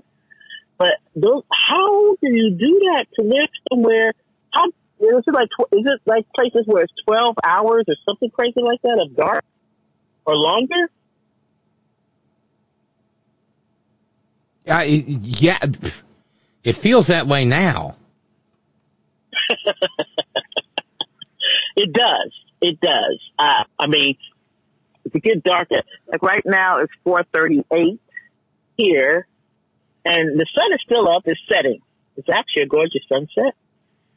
Still, no, sir. I just if one, if you know, I have to hand it to Arizona. At least they're like, fuck y'all. We're not setting our clocks back.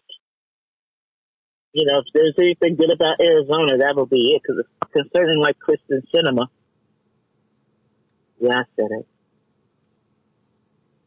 So I mean, you're I not guess- wrong. So I, I, I, you heard. I guess you heard about the um, the scandal for Mothers of Liberty. Which one? One with the, the lesbian affair and the, the, the and their um, being accused of rape and all that. The founder. Oh, yeah, I think I did run across that.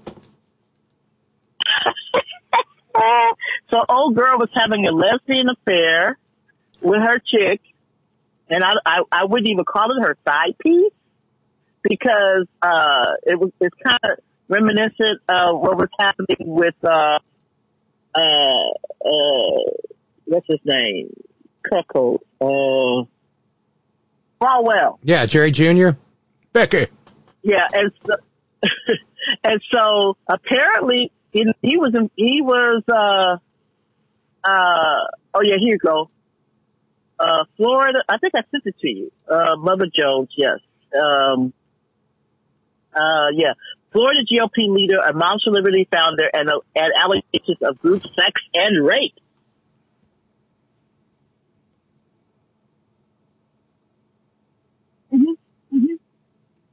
Because always. Yeah. Because always. And then I found, I think I sent you this art, other article about Mr. Chappelle. Um, from, uh, if Chappelle doesn't want to be associated with Lauren Boebert, he shouldn't hold such similar views. Right. And I'm looking at, I'm looking at the picture, sis, because I sent you, oh no, I think I sent this to Burnett.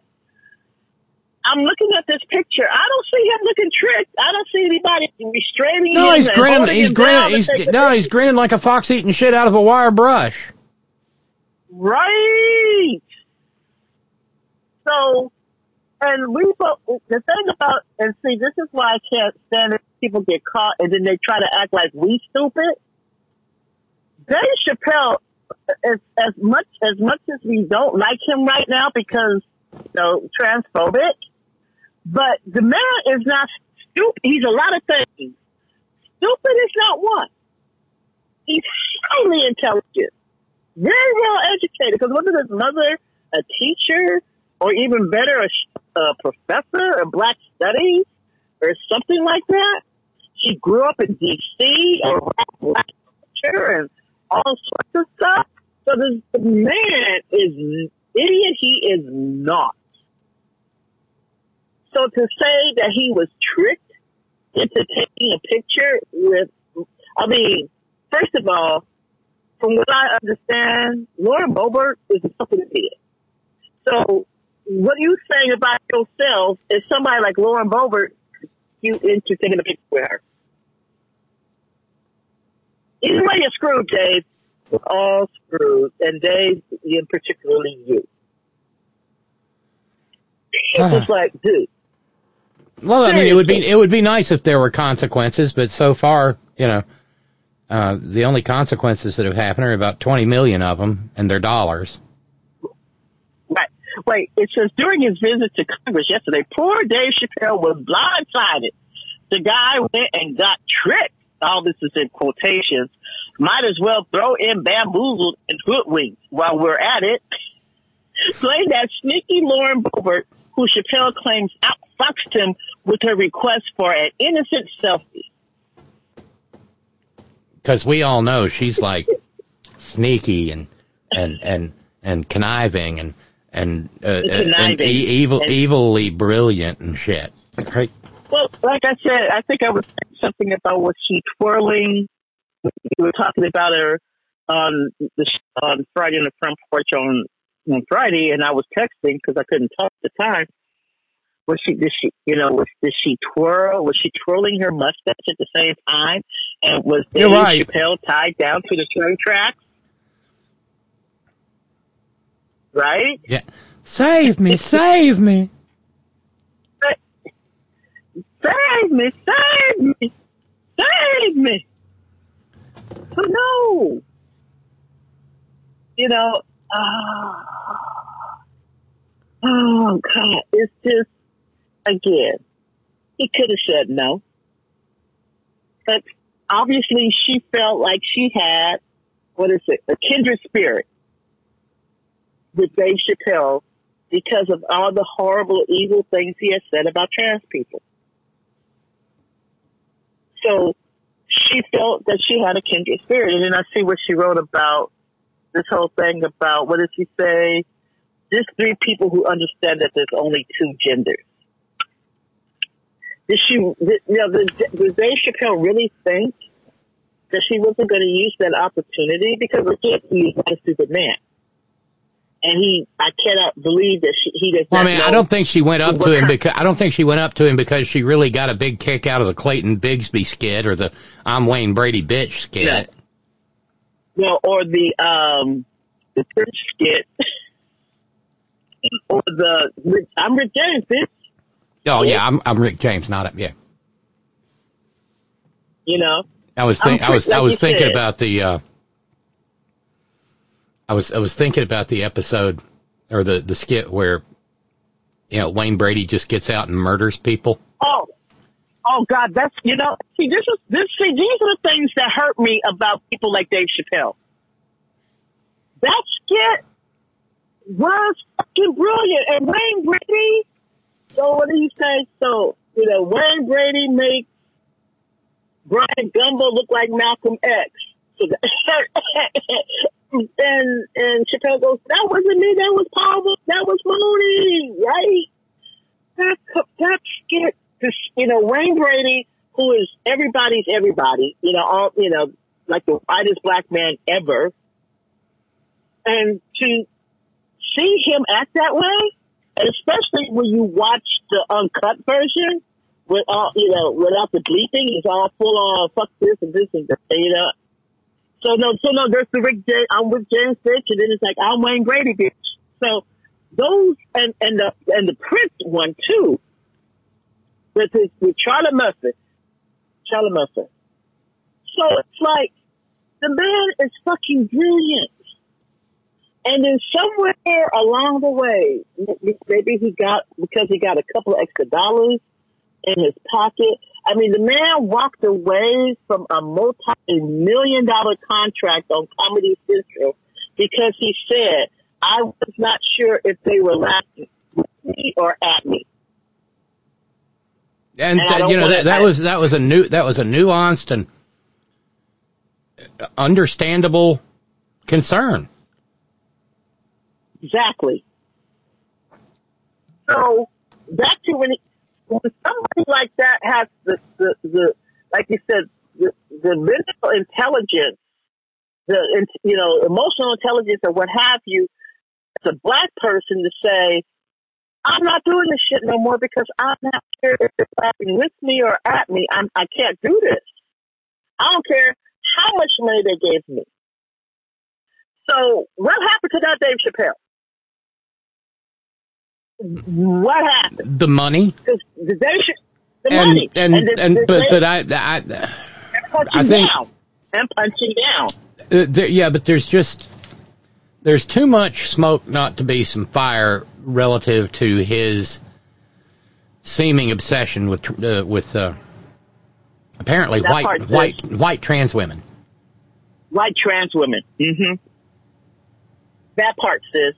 Because like like the mothers of liberty and all this and getting caught with, you know, you know, swapping spit and, and vaginal juices. I'm sorry.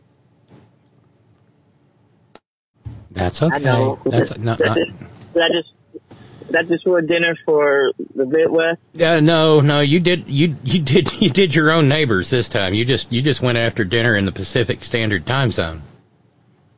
Well, it's not five o'clock yet, so we ain't having dinner. yet. We don't. Somebody, no, but the cook, So the we- cooking's underway. Yeah, that's true. That's somebody's true. in, a, That's somebody, true. Somebody's true. in a drive-through in Portland, going, well, fuck it, I'm getting out of line now. Okay.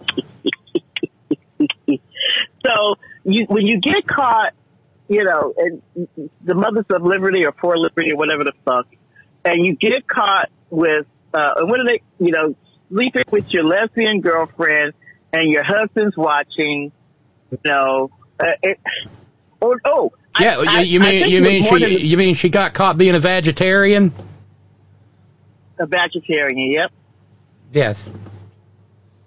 you know, this is the woman. This is the woman, according to sources close to the investigation, alleged that she and both Ziegler's had a long-standing, consensual three-way sexual relationship prior to the incident. The incident of the investigation by Sarasota police, again in fucking Florida, occurred when Christian Ziegler and the woman were alone at the woman's house without Bridget Ziegler's presence. The sources conveyed. Sources also corroborated that a search warrant was executed on Christian Ziegler's cell phone and that investigators continue to conduct a forensic examination of the device. It's also alleged to have secretly videotaped the sexual encounters between the couple and the woman, sources said. So there's some alfresco porn involved. Mm-hmm. Well, it's it's interesting you would bring that up because uh, does this fall under diversity? A former producer at Fox News TV Radio Rwanda has filed suit against the network. And the suit says that a former producer, a, a an executive, I'm sorry, an executive for uh, testicle toasting Tukio Rose Carlson, ma- masculine man of masculinity, uh, this senior producer, uh, this senior executive, sexually assaulted the producer and then continued to harass him after making pro- promotion promises. Like I said, uh, apparently they're moving on from merely sexually uh, sexually assaulting and abusing and harassing women at Fox, and now the and and just, let's just take a moment here. Imagine being an out gay man who works for Fox. Okay. We'll we'll, we'll take we'll just take we'll just take a minute for that because it's going to take some processing. No, it's not taking me any processing because it's like you're an openly gay man working for Fox. What the fuck? And you're an executive so at Fox. And you're an executive at Fox. So you are condoning and complicit in the behavior and the reports that they do about gay people. So fuck you what you're going through. Okay, go ahead. Yeah, so uh, he pursued and recruited this man. Um, whose name is Andrew Delancey. The executive's name is Justin Wells. And Andrew Delancey was hired in 2008. And get okay. this, get this, uh, uh, Wells messaged Delancey first back in 2007, messaged him on Facebook, Mm-hmm. recruited him from a Fox affiliate in Florida. So he he was grooming him. Okay. Yeah. And uh, Delancey moved to New York from Florida to work for on Fox News Edge, and uh, mm-hmm. uh, the executive was producing Greta Van Susteren on the record. Mm-hmm and then moved to Tucker Carlson's show. Uh, uh, Wells showered Delancey with gifts, uh, personally monogrammed Fox beaded branded pencils and notebooks, and said, "I'll help you learn the ropes at Fox." And then a month after, get oh my god, this is just so gross. A, man, a month after Delancey got to New York, Wells said, We're having a mixer, an after work mixer, at, uh, at, at, an, at, a, at a gay bar in New York, and said, But let's pre party at my place. But wait, back up, sis. At what where, what gay bar are you having an after uh, uh, uh mixer for Fox News because they don't like gay people. Okay. I mean, is it is it ye, is it ye olde log tavern on the green? I don't know, but well, so once he got him to the apartment, he overpowered him. And this guy sounds like he must be a friend of I don't know um, uh, Matt Schlapp. Uh, in the apartment, uh, Wells easily overpowered him, got him onto his bed, started pawing his genitals. Delancey yelled oh. no, and the guy caused him, Wells caused him severe pain. And in the, oh. and in the suit papers, Wells was not reserved about reminding Mr. Delancey that he held higher status at the network and could in turn affect Mr. Delancey's Fire. career trajectory? Ooh. So how long did this go on before he said I can't do it no more? How many? So well, the the, the reason the reason he finally got around to filing it was because uh, back on November 23rd, New York's Adult Survivors of Sexual Abuse Act ended. So it was bef- it was filed before the 23rd. But they're saying that you know Fox created um, the atmosphere in which this could happen. Yes, they did. Roger, And there's no- Roger Ailes, or what is it? Well, I mean, he's long. I, I, yeah, I guess he was still alive back then, so sure. Right, Roger Ailes, and what's the, the other asshole? Uh, what's the guy? I what was his name? Um, the other asshole that got fired because of his his shenanigans. Oh, uh, you know, are with- you talking about the leprechaun, O'Reilly, falafel Yeah. man? Yeah, yeah.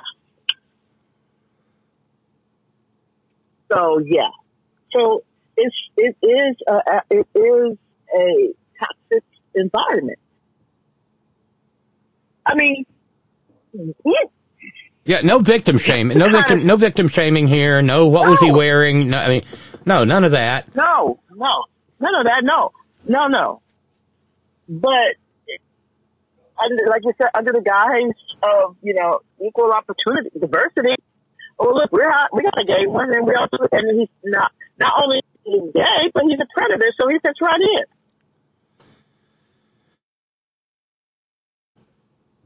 So you know, gee, I, I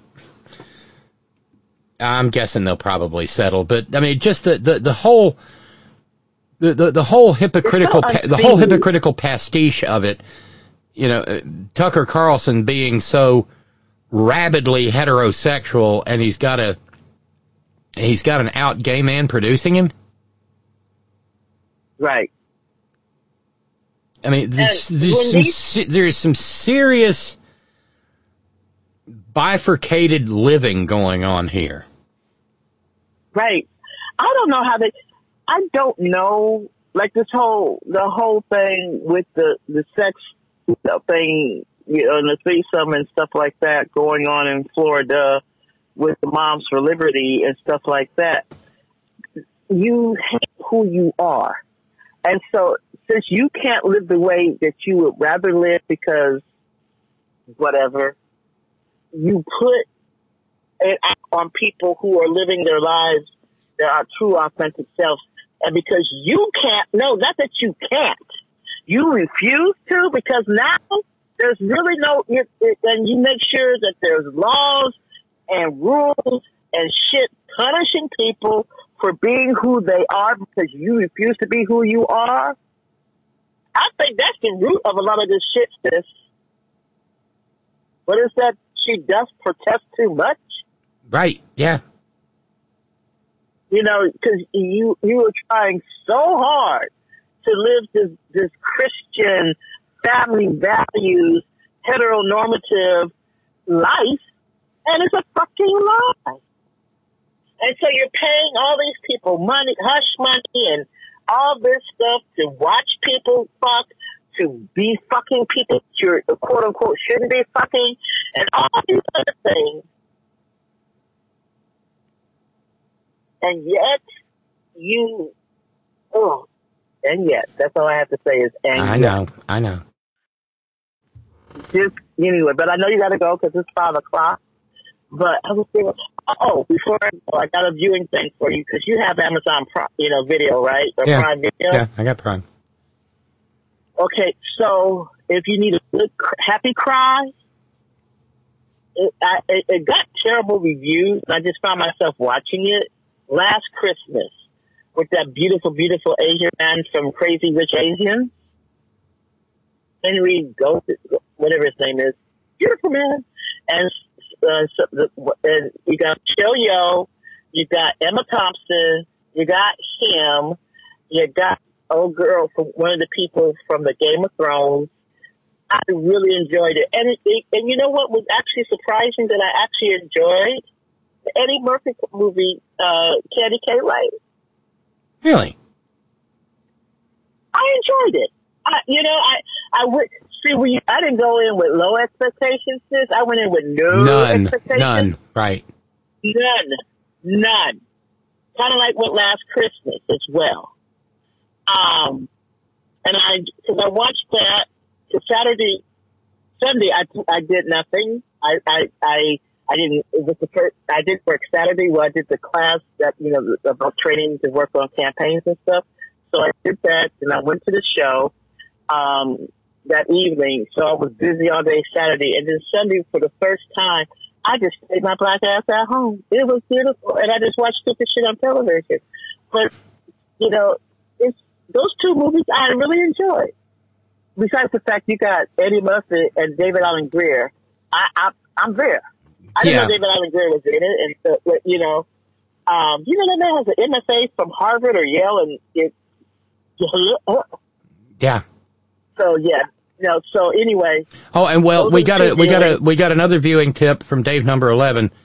Uh, he says it's the best thing streaming right now. Lessons in chemistry. Yes, on Apple TV. I haven't watched it yet, but I've heard good things. Uh, that sounds like something to maybe try tonight. Right. So anyway, and don't forget, check out when you go next time you open up your Peacock app. Scroll, look over to it's on the left hand side and scroll down. It it has a little TV um, icon. That means you can watch live television. So you don't have to wait until Thursday to watch Quantum Leap. If you're, you know, if you if you're up or done whatever you're doing at eight o'clock or whatever, yeah, you can watch it on uh, um live. You can watch it live. That part. Nice. Well, it's Well, it's going to be a quite, lo- and I, I love you, and you have a wonderful evening. And Well, I'm I'm yeah, glad 'cause I'm you and I'm the- and I'm glad I could conjure you so you could learn about my beloved Mountaineers going to the mayonnaise bowl. I'm so happy for you that you. I thought. When was the last time they went to a bowl? I mean, I, I'm sorry that it's mayonnaise bowl, but at least they're at a It's bowl. been a, game. it's been a yeah it's been a it's been a couple of years. Well, I'm going to go celebrate because today is National Cookie Day, and and all the different cookie places are having specials. So I'm going to go find me some cookies. Fuck my blood sugar. Anyway, I love you. Love you. Have a good evening. You too, baby. Bye. Bye. So that's the program. Um, we managed to uh, raise seventy-five of three hundred dollars today. Thank you, everybody. Trying not to mention it so much. Um, a reminder, like I said, I have to have Margie at her ultrasound in Beckley at two thirty tomorrow. So that means that, um, well, I, I hope to be back, but if I'm not, I mean, doctor visits, you know. Not on your they're not on your schedule. You're on theirs. And because it is Moran Monday, let's close off with a Moran. And this guy's pretty seriously Moran.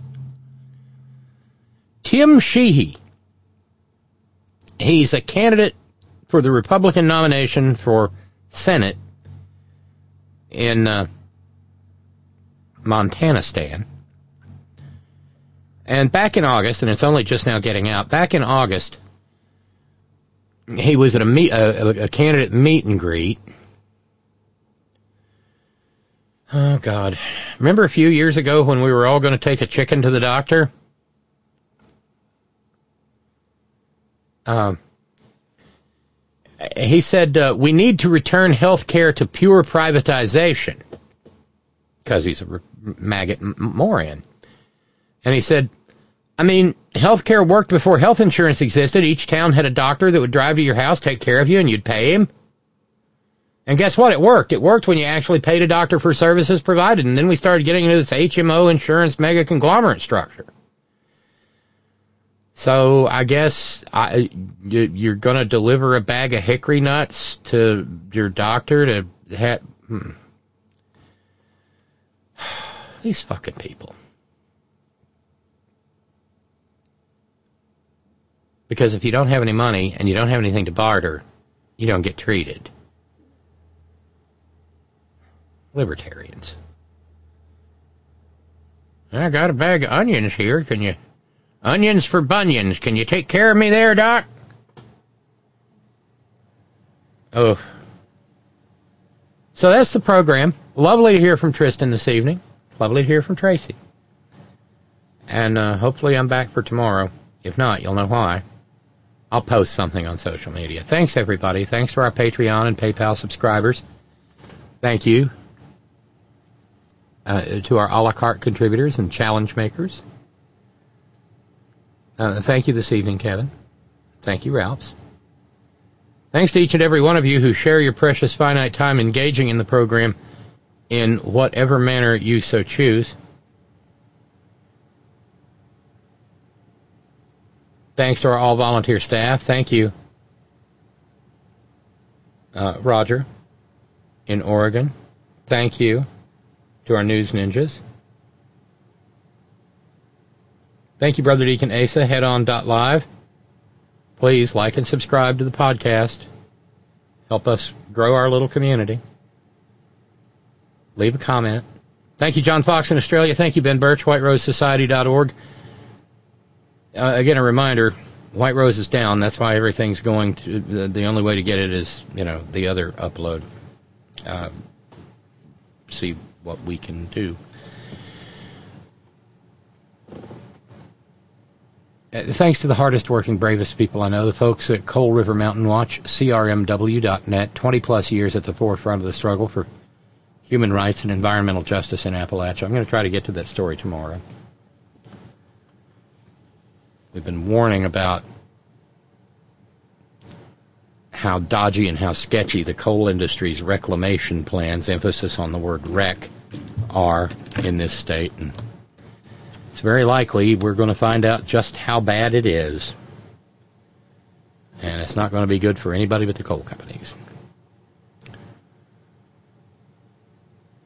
Please stay safe. Get your booster, get your RSV vaccine, get your flu shot. Wear your masks when you're around maggots or group of groups of people greater than five. Just ask Joy; she'll tell you you don't want it. Keep getting better, lady. Wash your hands, don't touch your face, use your hand sanitizer, carry it with you, pocket or purse. Maintain your social distance. And if Dave Chappelle comes toward you saying, No, honest to God, she tricked me. She's inscrutable, that clanny granny. Well, avoid avoid Dave like the plague. Because he is. And always, always, always. Gina. It's all for you. Love you, Wayne. Later.